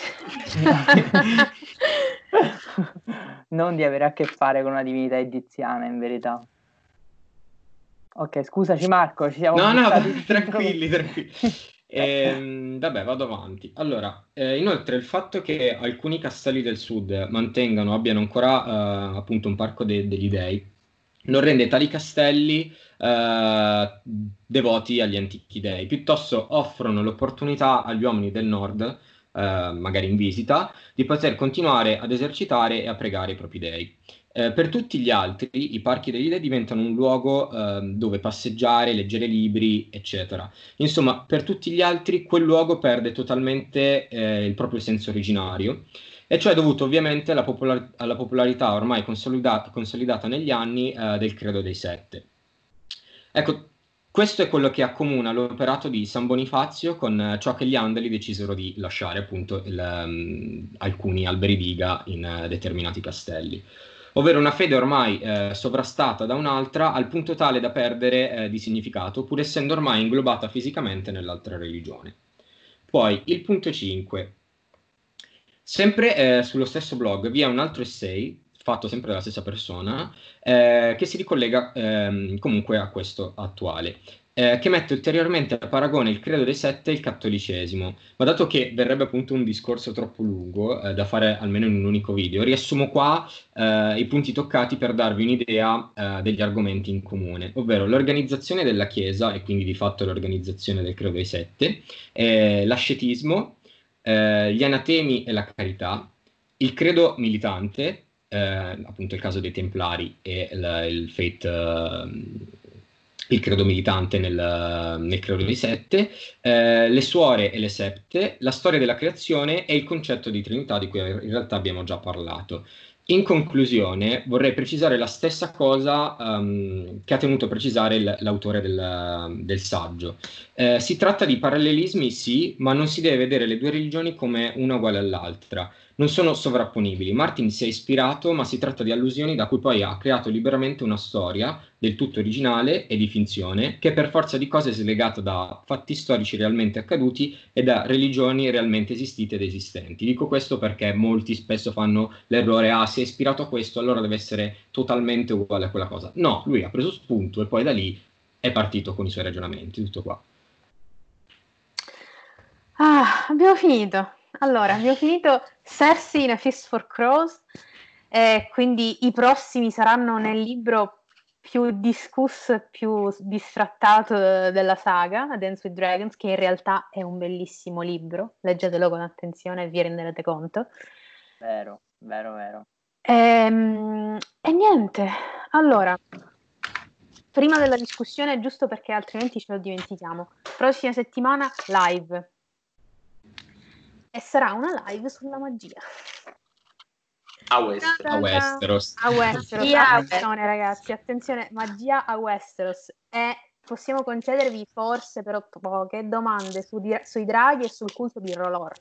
Ma basta. Perché no, non sappiamo niente. Sarebbe troppo lungo, troppo espansivo, troppo vago. Non, non avremmo assolutamente nulla rispondere. No, ragazzi, cioè, se ci chiedete se esistono gli uomini pesce, noi vi diciamo boh. Esatto, non lo sappiamo. Ci sono teorie a riguardo. Teorie a riguardo, ma... Vari! esatto. No, alcune sono collegate anche agli Ironborn in realtà. Eh. Esatto, sì, però ecco, non ci lasciamole lì dove sono. Lasciamo dove lasciamole, lasciamole dove sono perché altrimenti qua andiamo oltre. Eh, noi in realtà avevamo pensato, so, di fare una specie, mh, mm, dobbiamo finire quelli sulla ribellione, ma altro discorso. Eh, eh, avevamo pensato di fare un video tutto dedicato alla magia, però ci siamo messi a riflettere su come lo, come lo impostiamo. Lo impostiamo geograficamente? Ho detto no, già Martin ha fallito su questo punto, noi non lo facciamo. Come lo impostiamo, che ne so, da, facciamo a zone, però a zone come? A zone la facciamo tipo a est, ovest, magia del ghiaccio, magia del fuoco, e poi in cosa consiste questa magia del ghiaccio? Non si sa dove la mettiamo, che ne so, le religioni, inseriamo le religioni, non, non avevamo assolutamente idea di come strutturare questo video. Quindi ho pensato, facciamo una live, rispondiamo alle vostre domande per quel che possiamo fare, per quel che sappiamo, teorie, insomma, link, eccetera e vediamo di risolvere questo problema, anche perché molti di voi pen- ci avevano chiesto questa, di fare una live sulla magia specifica e quindi approfondire l'argomento. Domande che potete lasciare qua sotto, potete lasciare su qualunque social. Eh, in settimana faremo i post apposta. domande o i post. Insomma. Esatto, faremo il post, faremo su YouTube anche la, l'evento del, della live, eccetera. Quindi è tutto aperto per le domande. Ah, allora, a me ha sconvolto tantissimo questa cosa dei Went, devo dire la verità. Oggi in chat è successo di tutto, di tutto.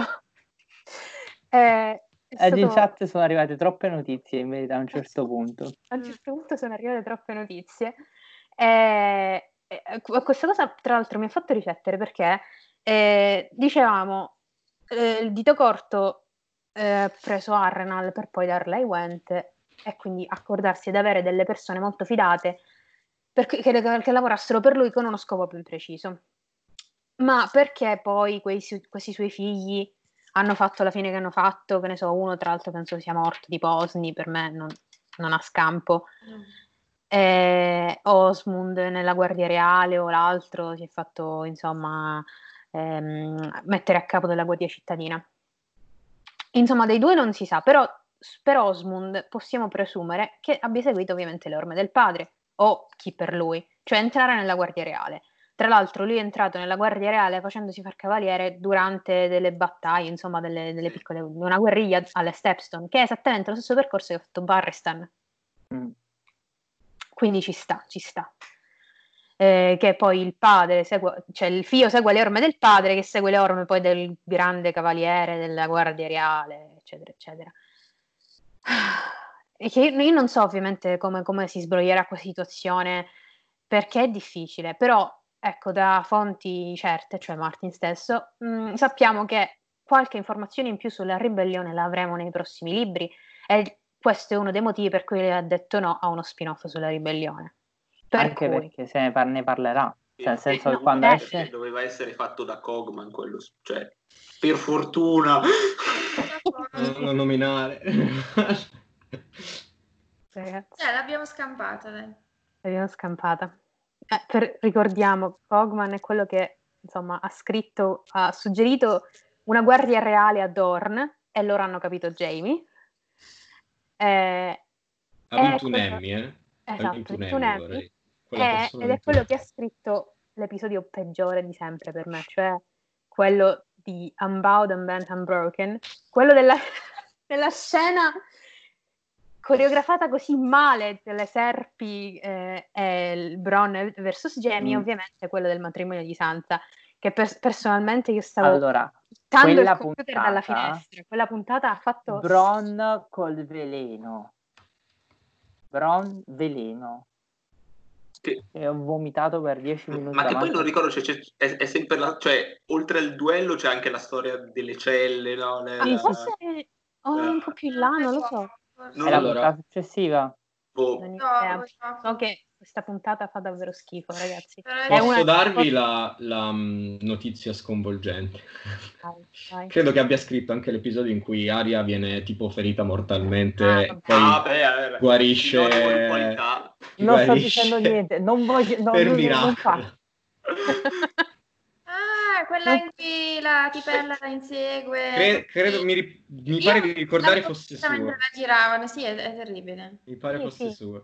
La Terminator. Terminator. Sì, il film è Jackie Chan dentro, esatto. incastrato dentro ah, Game of Aria l'immortale sostanzialmente. No, comunque io, io, dico ancora questa cosa, cioè secondo me eh, il problema è che sulla ribellione lui dovrà dare notizie quando uscirà fuori dei veri natali di John e verranno resi pubblici e là dovrà rimettere a posto una serie di carte che non ha rimesso a posto.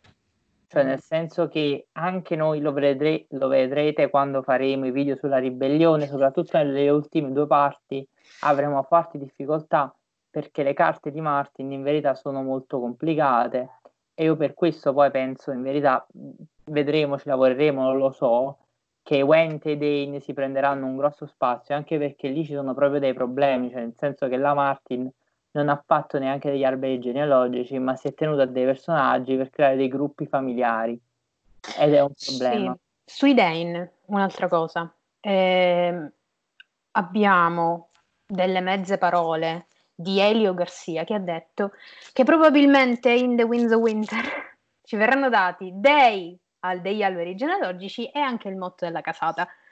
Però queste sono fonti che vengono da una voce che dice, ma mm, insomma, vediamo, vediamo, come si evolve la situazione. Anche perché il motto in di Dane sulla wiki mi sembra che c'è un ufficial, cioè nel senso per cui è una cosa abbastanza mh, mm, risaputa.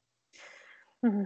Anche perché Quindi... la situazione Winds of Winter non si evolve mica tanto, purtroppo. Abbiamo le notizie fresche. Allora, fresche, ragazzi, fresche. lancio il mio appello. Possiamo andare a picchiare Marti. Sì. Sì, sì, no, ma io, io, io, io, ve l'avevo scritto, no? cioè c'è scritto che se non ce l'aveva per agosto potevamo andare a rinchiuderlo tipo Misery non deve morire. Il cazzarola, allora, no, lui no, sta no. sfruttando il fatto che con il coronavirus non ci si può muovere, se no si andava a farlo. Cioè... Mai ci si può muovere, quindi... Eh no, non si può andare in America. Allora, per dare un po' di contesto, oggi Martin ha finalmente fatto un altro post sul suo blog, Not al blog, e ha rivelato che probabilmente è ancora in alto mare nella scrittura. Ma senza il probabilmente. Eh, sì. Praticamente cosa, cosa, le informazioni che abbiamo sono, sta scrivendo dei capitoli di Cersei, Asha, Aero Ota, perché eh, Tyrion e Arya. Ora, noterete che mancano... E Barristan. E Barristan. E Barristan, sì. Noterete che mancano moltissimi dei big. Non si sa perché, può darsi non li abbiamo nemmeno scritti, quindi boh, non si sa. No, sono pessime notizie. Sono pessime notizie, ragazzi. C'è un altro un capitolo in cui uno lima la sua ascia, io non lo voglio avere, cioè veramente... Cioè, io vi giuro, io ho sperato mettesse a un certo punto another POV. Hai capito? Io ero già lì, ho detto vabbè almeno, e invece... Aiuto. Cioè, io, vera- io- A caso. E poi, cioè, eh, faccio un discorso che eh, eh, avevo, credo, fatto nella live, quella che avevamo fatto prima, cioè sul video che per me è tipo la Bibbia, andatevelo a vedere se non l'avete fatto, mm, e poi cioè, lasciateci anche nei commenti, scriveteci cosa ne pensate di questo video, che è quello How the Winds of Winter Can Fit in the Winds of Winter di Admiral Kurd che allora sostanzialmente lui analizza come The Winds of Winter può farcela stare in un'edizione fisica di The Winds of Winter che non deve superare per, for- per ragioni di stampa e tutto le 1200-1300 pagine. E lui, a seguito di alcuni calcoli che ora non sto qui a ripetere, giunge alla conclusione che di POV di Areota per far quadrare tutto ce ne può essere uno. uno. Ora, o noi abbiamo avuto, cioè Martin che casualmente ha detto che sta scrivendo quell'unico POV, o se ne ha messi più di uno, è la fine, perché cioè... Ma è la fine anche per me. cioè... No, ma se ne avessi più di uno vuol dire che boh, si dilunga su cose che c'entrano meno, eccetera, perché il capitolo di Ariota è uno, quello dove c'è Darkseid, appunto, lui serve per quello. no, per me significa semplicemente che una cosa, cioè che quello è l'unico POV a Dorn. Ma, Sì, sì. Ma Anche. speriamo, perché se di POV di, di Ariota ce ne sono più di uno, è, è la fine, cioè veramente. Cioè, nel senso, ma proprio anche a ragioni di... di, di, mm, Di, Di- tempo, di- di no, di, di- di come regolare il pacing del- della, della struttura della trama, cioè perché... Boh. Mm. Comunque, al di là che non vorrei vedere Darkstar per più di un capitolo, Esatto. eh, ma la cosa che invece mi preoccupa assai è che sembrano tutti POV eh, della parte iniziale, insomma, della prima parte del libro, Sì, perché abbiamo ancora sì. Cersei che quindi presumibilmente è ancora King's Landing. Eh, Ariota, se vogliamo anche supporre che sia il suo unico POV che abbiamo beccato, proprio quello lì, e, e- e comunque non, non Ah, può essere no. troppo distante. E poi chi è che abbiamo? Barristan, Barristan è ancora vivo, quindi dà proprio l'idea di essere Hai Tyrion, quindi cioè, hai la Madonna, parte del, del Mirin is not più o meno. Io no, no, no. È tutto, è tutto nella prima, pri- non prima metà, è proprio l'inizio. Esatto, cioè, Ragazzi, sono battaglie che avremmo dovuto avere in A Dance with Dragons. Esatto. No, ma più che altro io penso che a questo punto o ha messo dei, dei nomi per- che sai che piacciono ai fan, per cui tu Ma metti che cazzo Aria, piace? A nessuno, no. ma tra tutti quelli, tra tutti quelli solo Barry sta No, perché- cioè tra tutti quelli nominati. Eh, nel vabbè, senso- però, cioè, nel senso, il gusto comune presuppone che Sansa e Tyrion piacciono a molte persone come personaggi. Quindi o ha messo, dice Cersei, po- una roba che chiunque si affaccia sa riconosce, poi legge Aeroota e dice, vabbè, dai. Però, veramente di Aero me frega tutto, cioè nel senso non me frega niente. no, no, ma assolutamente.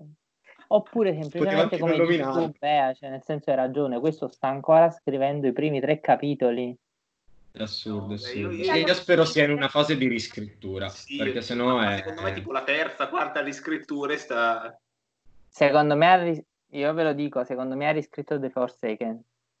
Anche. No. C'è ovviamente la possibilità che questo capitolo sia completamente stravolto, ragazzi. Ma, Non, ma non ha, anche i non due ha capitoli di ah, se- diventeranno ah, sì, uno probabilmente. sì, sì. Ma io lo spero, visto che ne sta scrivendo altri di Eh, Barristan. cioè, miseria.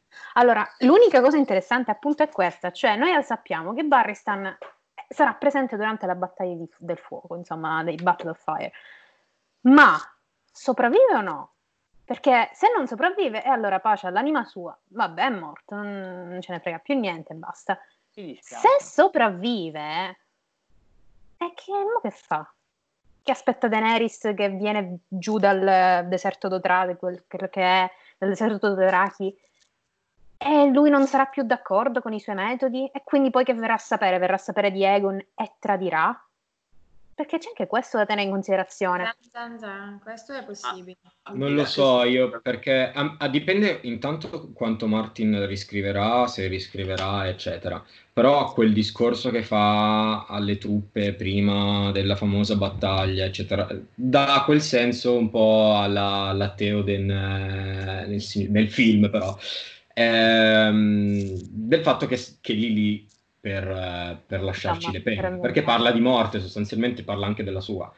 E quindi non lo so, io la vedo, quando, cioè so, io sono son fissato sui discorsi, quando un personaggio dice una cosa è perché o sta per accadere o comunque sono quasi sempre degli int a qualcosa che deve succedere. E quindi per me non, non, non sopravvive. Poverino, eh, però... perché cioè, a me piace, però... No, pure a me sta simpatico il nonno, però il problema è un altro cioè, è che se tu c'hai ragione, io sono convinto che tu abbia ragione, Marco, perché la penso come te. Grazie. no, significa che lui sta scrivendo i capitoli cioè, nella, della Battle of Fire. Tra l'altro, la sì. Battle of Fire avrebbe dovuto essere in Dance with Dragons. Ragazzi, per me Come la, la Battle of Ice, tra l'altro. No, Quindi... ma per me è proprio la Battle of Fire. Nel momento in cui c'è il capitolo di Barristan, finisce con lo squillo della tromba. Cioè, per me è una cosa che io apro il libro e me la, me la dice ciao mi sono scordato di inserire questo capitolo nel libro precedente. Ecco qua. Cioè, non è un capitolo di The Winds of Winter, io non la considero proprio. Cioè, sì. per me la Battle of Banner è un capitolo di The Winds of Winter. Sì, no, ma infatti, se non sbaglio, lui l'ha spostato proprio. Cioè, sì, era una sì, cosa che aveva scritto ah, per... Allora, tutti... doveva già essere pronto. È ma, stato ma che realtà c'è, anche qui non posso. Tutti i capitoli no. che ha fatto uscire dovevano essere nel libro precedente. Sì. Perché li aveva pronti. Allora, Mercy l'aveva pronto già nei primi anni 2000 Esatto. Che, allora, a parte che è tipo uno di quei capitoli che tu dici, vabbè, ok, ma perché? Ragazzi, c'è una sessualizzazione di un'aria che in teoria dovrebbe essere tipo dodicenne, impressionante. A me quel capitolo fa davvero uh, venire i brividi. Sto Quindi... dire una cosa legata al contesto politico italiano di questi giorni, ma non la voglio eh. dire, non la dico. Okay.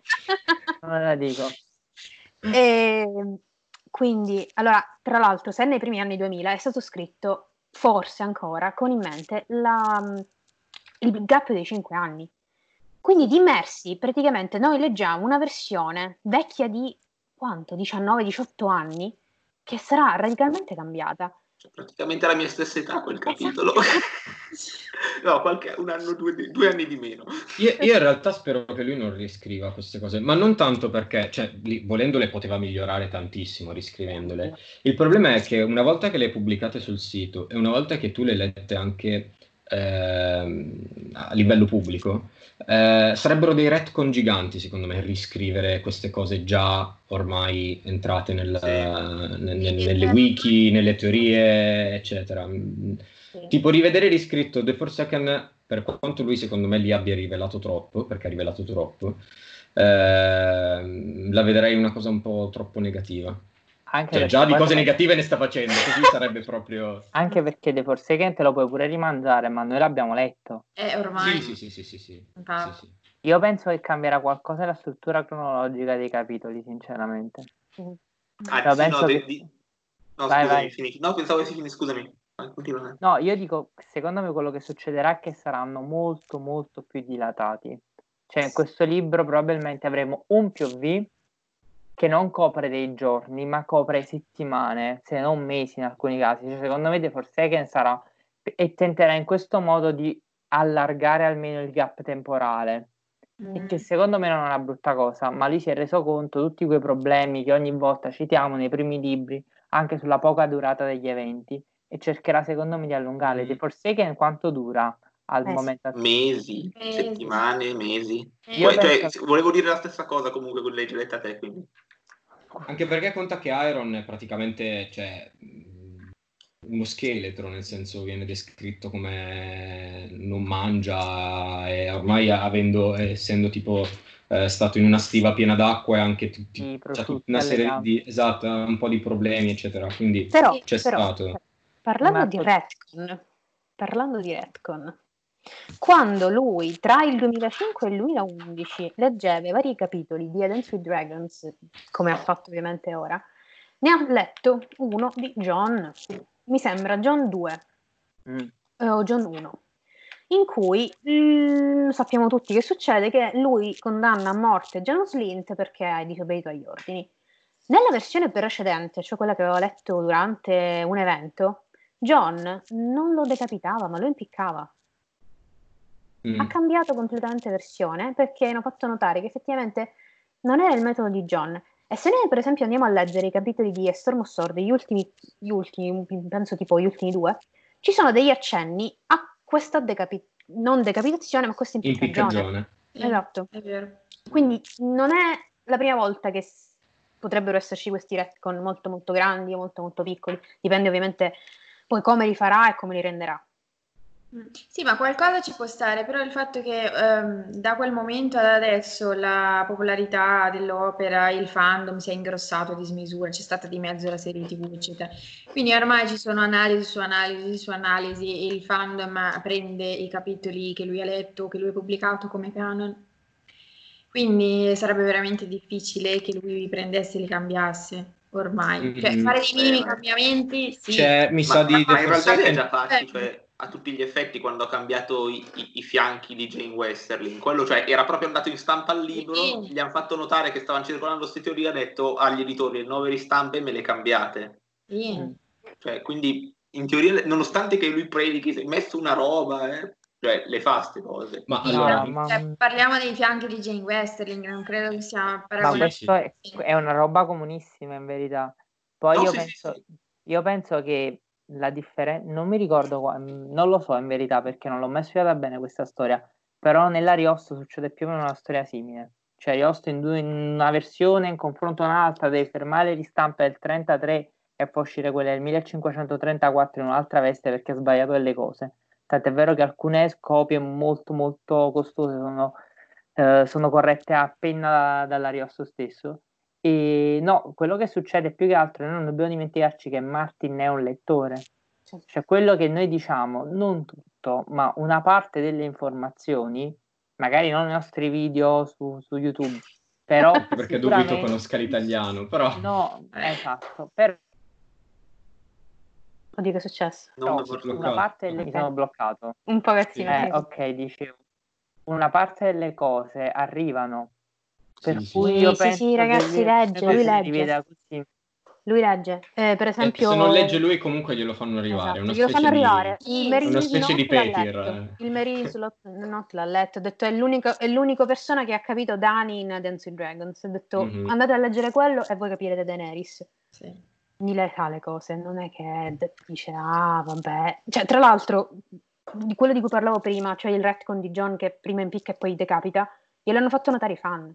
Sì, sì, sì, sì, sì. Eh, Ma così c'è- come Elio e Linda gli, gli facevano notare determinate cose e a lui gli serviva perché di errori ne fa. Cioè, in realtà in The Forsaken dovrebbe cambiarlo, eh, soprattutto quando Euron eh, parla dei tre fratelli di cui ha, o li ha uccisi o ha causato la morte, perché uno è impossibile che l'abbia fatto. Cioè, ma è Mm. proprio a livello di, di nascita è impossibile, perché è il primissimo figlio di, di Quellon, eh, che è quello con il morbo grigio, se non sbaglio, è il primissimo. E, e cioè, se Euron l'ha ammazzato, come poi ha descritto di averlo fatto, quindi soffocandolo. eh, Euron era Stewie.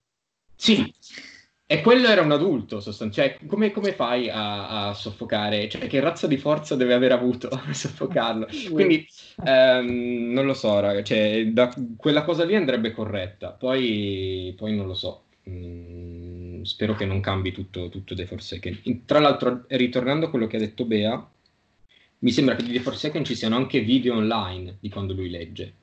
Quindi avrebbero anche la prova per dire, eh, però tu Sì, sì. hai, nel 2011-12, quello che era, non mi ricordo neanche più, no, è un po' dopo, 16. 16, eh, tu l'hai detto e abbiamo il video di quando l'hai detto. Io Quindi- comunque su questi capitoli che sono usciti ho una percezione, scusami Marco, No, che quella là che lui sia abbia corso un sacco. Secondo Sì. me ora sta provando anche a rimanere, cioè, mo pensavo un attimo, The Forsaken lui rivela tantissime cose su Euron e secondo me, come dici giustamente tu, rivela troppo. Cioè lui ha corso tantissimo creando un macro capitolo in cui inserire tutto quello che avrebbe voluto dire su Euron e che poi non è riuscito a dire Mhm. in altri POV, esattamente come i due POV di Ariane. Cioè i due Madonna, POV di Ariane ragazzi. Portano la, la vita della Golden Company molto molto avanti. Cioè là parliamo della presa di Capo Tempesta. Cioè par- parte da Protatore del Grifone hanno preso tutto, eh, tutta la zona delle Marche Dorniane sono, pass- hanno ri- eh, sono arrivati praticamente a Capo Tempesta Rainwood Forest, cioè l'abbiamo presa Eh, tutta. e là sta Ah, già fatto, già finito. la compagnia dorata è dall'altra parte del fiume delle acque, delle, delle acque nere è Sì, lì è avantissimo. È av- Sì, ma è assurdo che lì è avantissimo, in realtà in parti anche più o meno lì vicine siamo molto indietro a livello cronologico. Sì, ma poi anche i presagi sulla morte di Arianne che lui ha inserito in maniera secondo me veramente pa- palese. C'è tutta quella scena dei pesci ciechi nel- nella grotta di cui già parlavo una volta, cioè, in cui lei cos- con una torcia che non è un vero fuoco che potrebbe cadere nell'acqua, e che lei cerca di prendere questi pesci ciechi che non sono veri pesci. Cioè, c'è, là c'è tutto anche una roba molto sottile, ma c'è rimarcare fortemente l'idea che Arianne morirà e secondo me veramente ha cercato di portare avanti delle storie che lui non aveva concluso. Mhm. Ed è questa la cosa che secondo me sta rivedendo, ma resta problematico il fatto che se tu mi dici che stai scrivendo Aerourt e Barnistan, stai scrivendo l'Incipit. Sì, ma tra Sì. l'altro eh, questo che lui mette come una gran conquista dopo mesi di Covid in cui è stato chiuso a Eh, ha scritto? E siamo a questo punto. No, però io ripeto, secondo me qua vo- voi le interpretate male perché, cioè, può essere, cioè, magari lui ha già fatto tanti capitoli, ci sono questi che sta riscrivendo e molti altri sono pronti. Io, io sono ottimista da questo punto di vista. Ah, eh. Io sono veloce. perché ho fatto, Ma ho poi fatto altra cosa, ragionamento io anche i io. capitoli in ordine, cioè ehm, il capitolo delle nozze rosse che sta a metà del terzo libro ha detto, più, ha detto tante volte, cioè lo sapete benissimo anche voi che l'ha scritto per ultimo, quindi non dobbiamo basarci come uno che scrive i libri in ordine, quindi Ah, tra l'altro Ari è ancora Bravos. Ah, Ari è ancora Bravos, ragazzi. tra Ma io l'altro. spero La rimanga lì, ragazzi. sinceramente. Ma poi, cioè, Io non la, rimanere- io- Bravos, Grazie, non la capisco, non la No. capisco. Ma, ma vabbè, ma- ma- ma io Dovresti spero che quel capitolo lì di. Aria cioè, sia tipo il- secondo in cui è bravo, cioè, cioè, qua ci abbiamo Murphy, ci abbiamo questo, poi sloggia, torna a Westeros, ciccia, Ma e- ragionevolmente sì, cioè quanti capitoli dobbiamo avere di Aria? ma a bravo soprattutto. Tra Quanti l'altro, capitoli dobbiamo avere di Tyrion?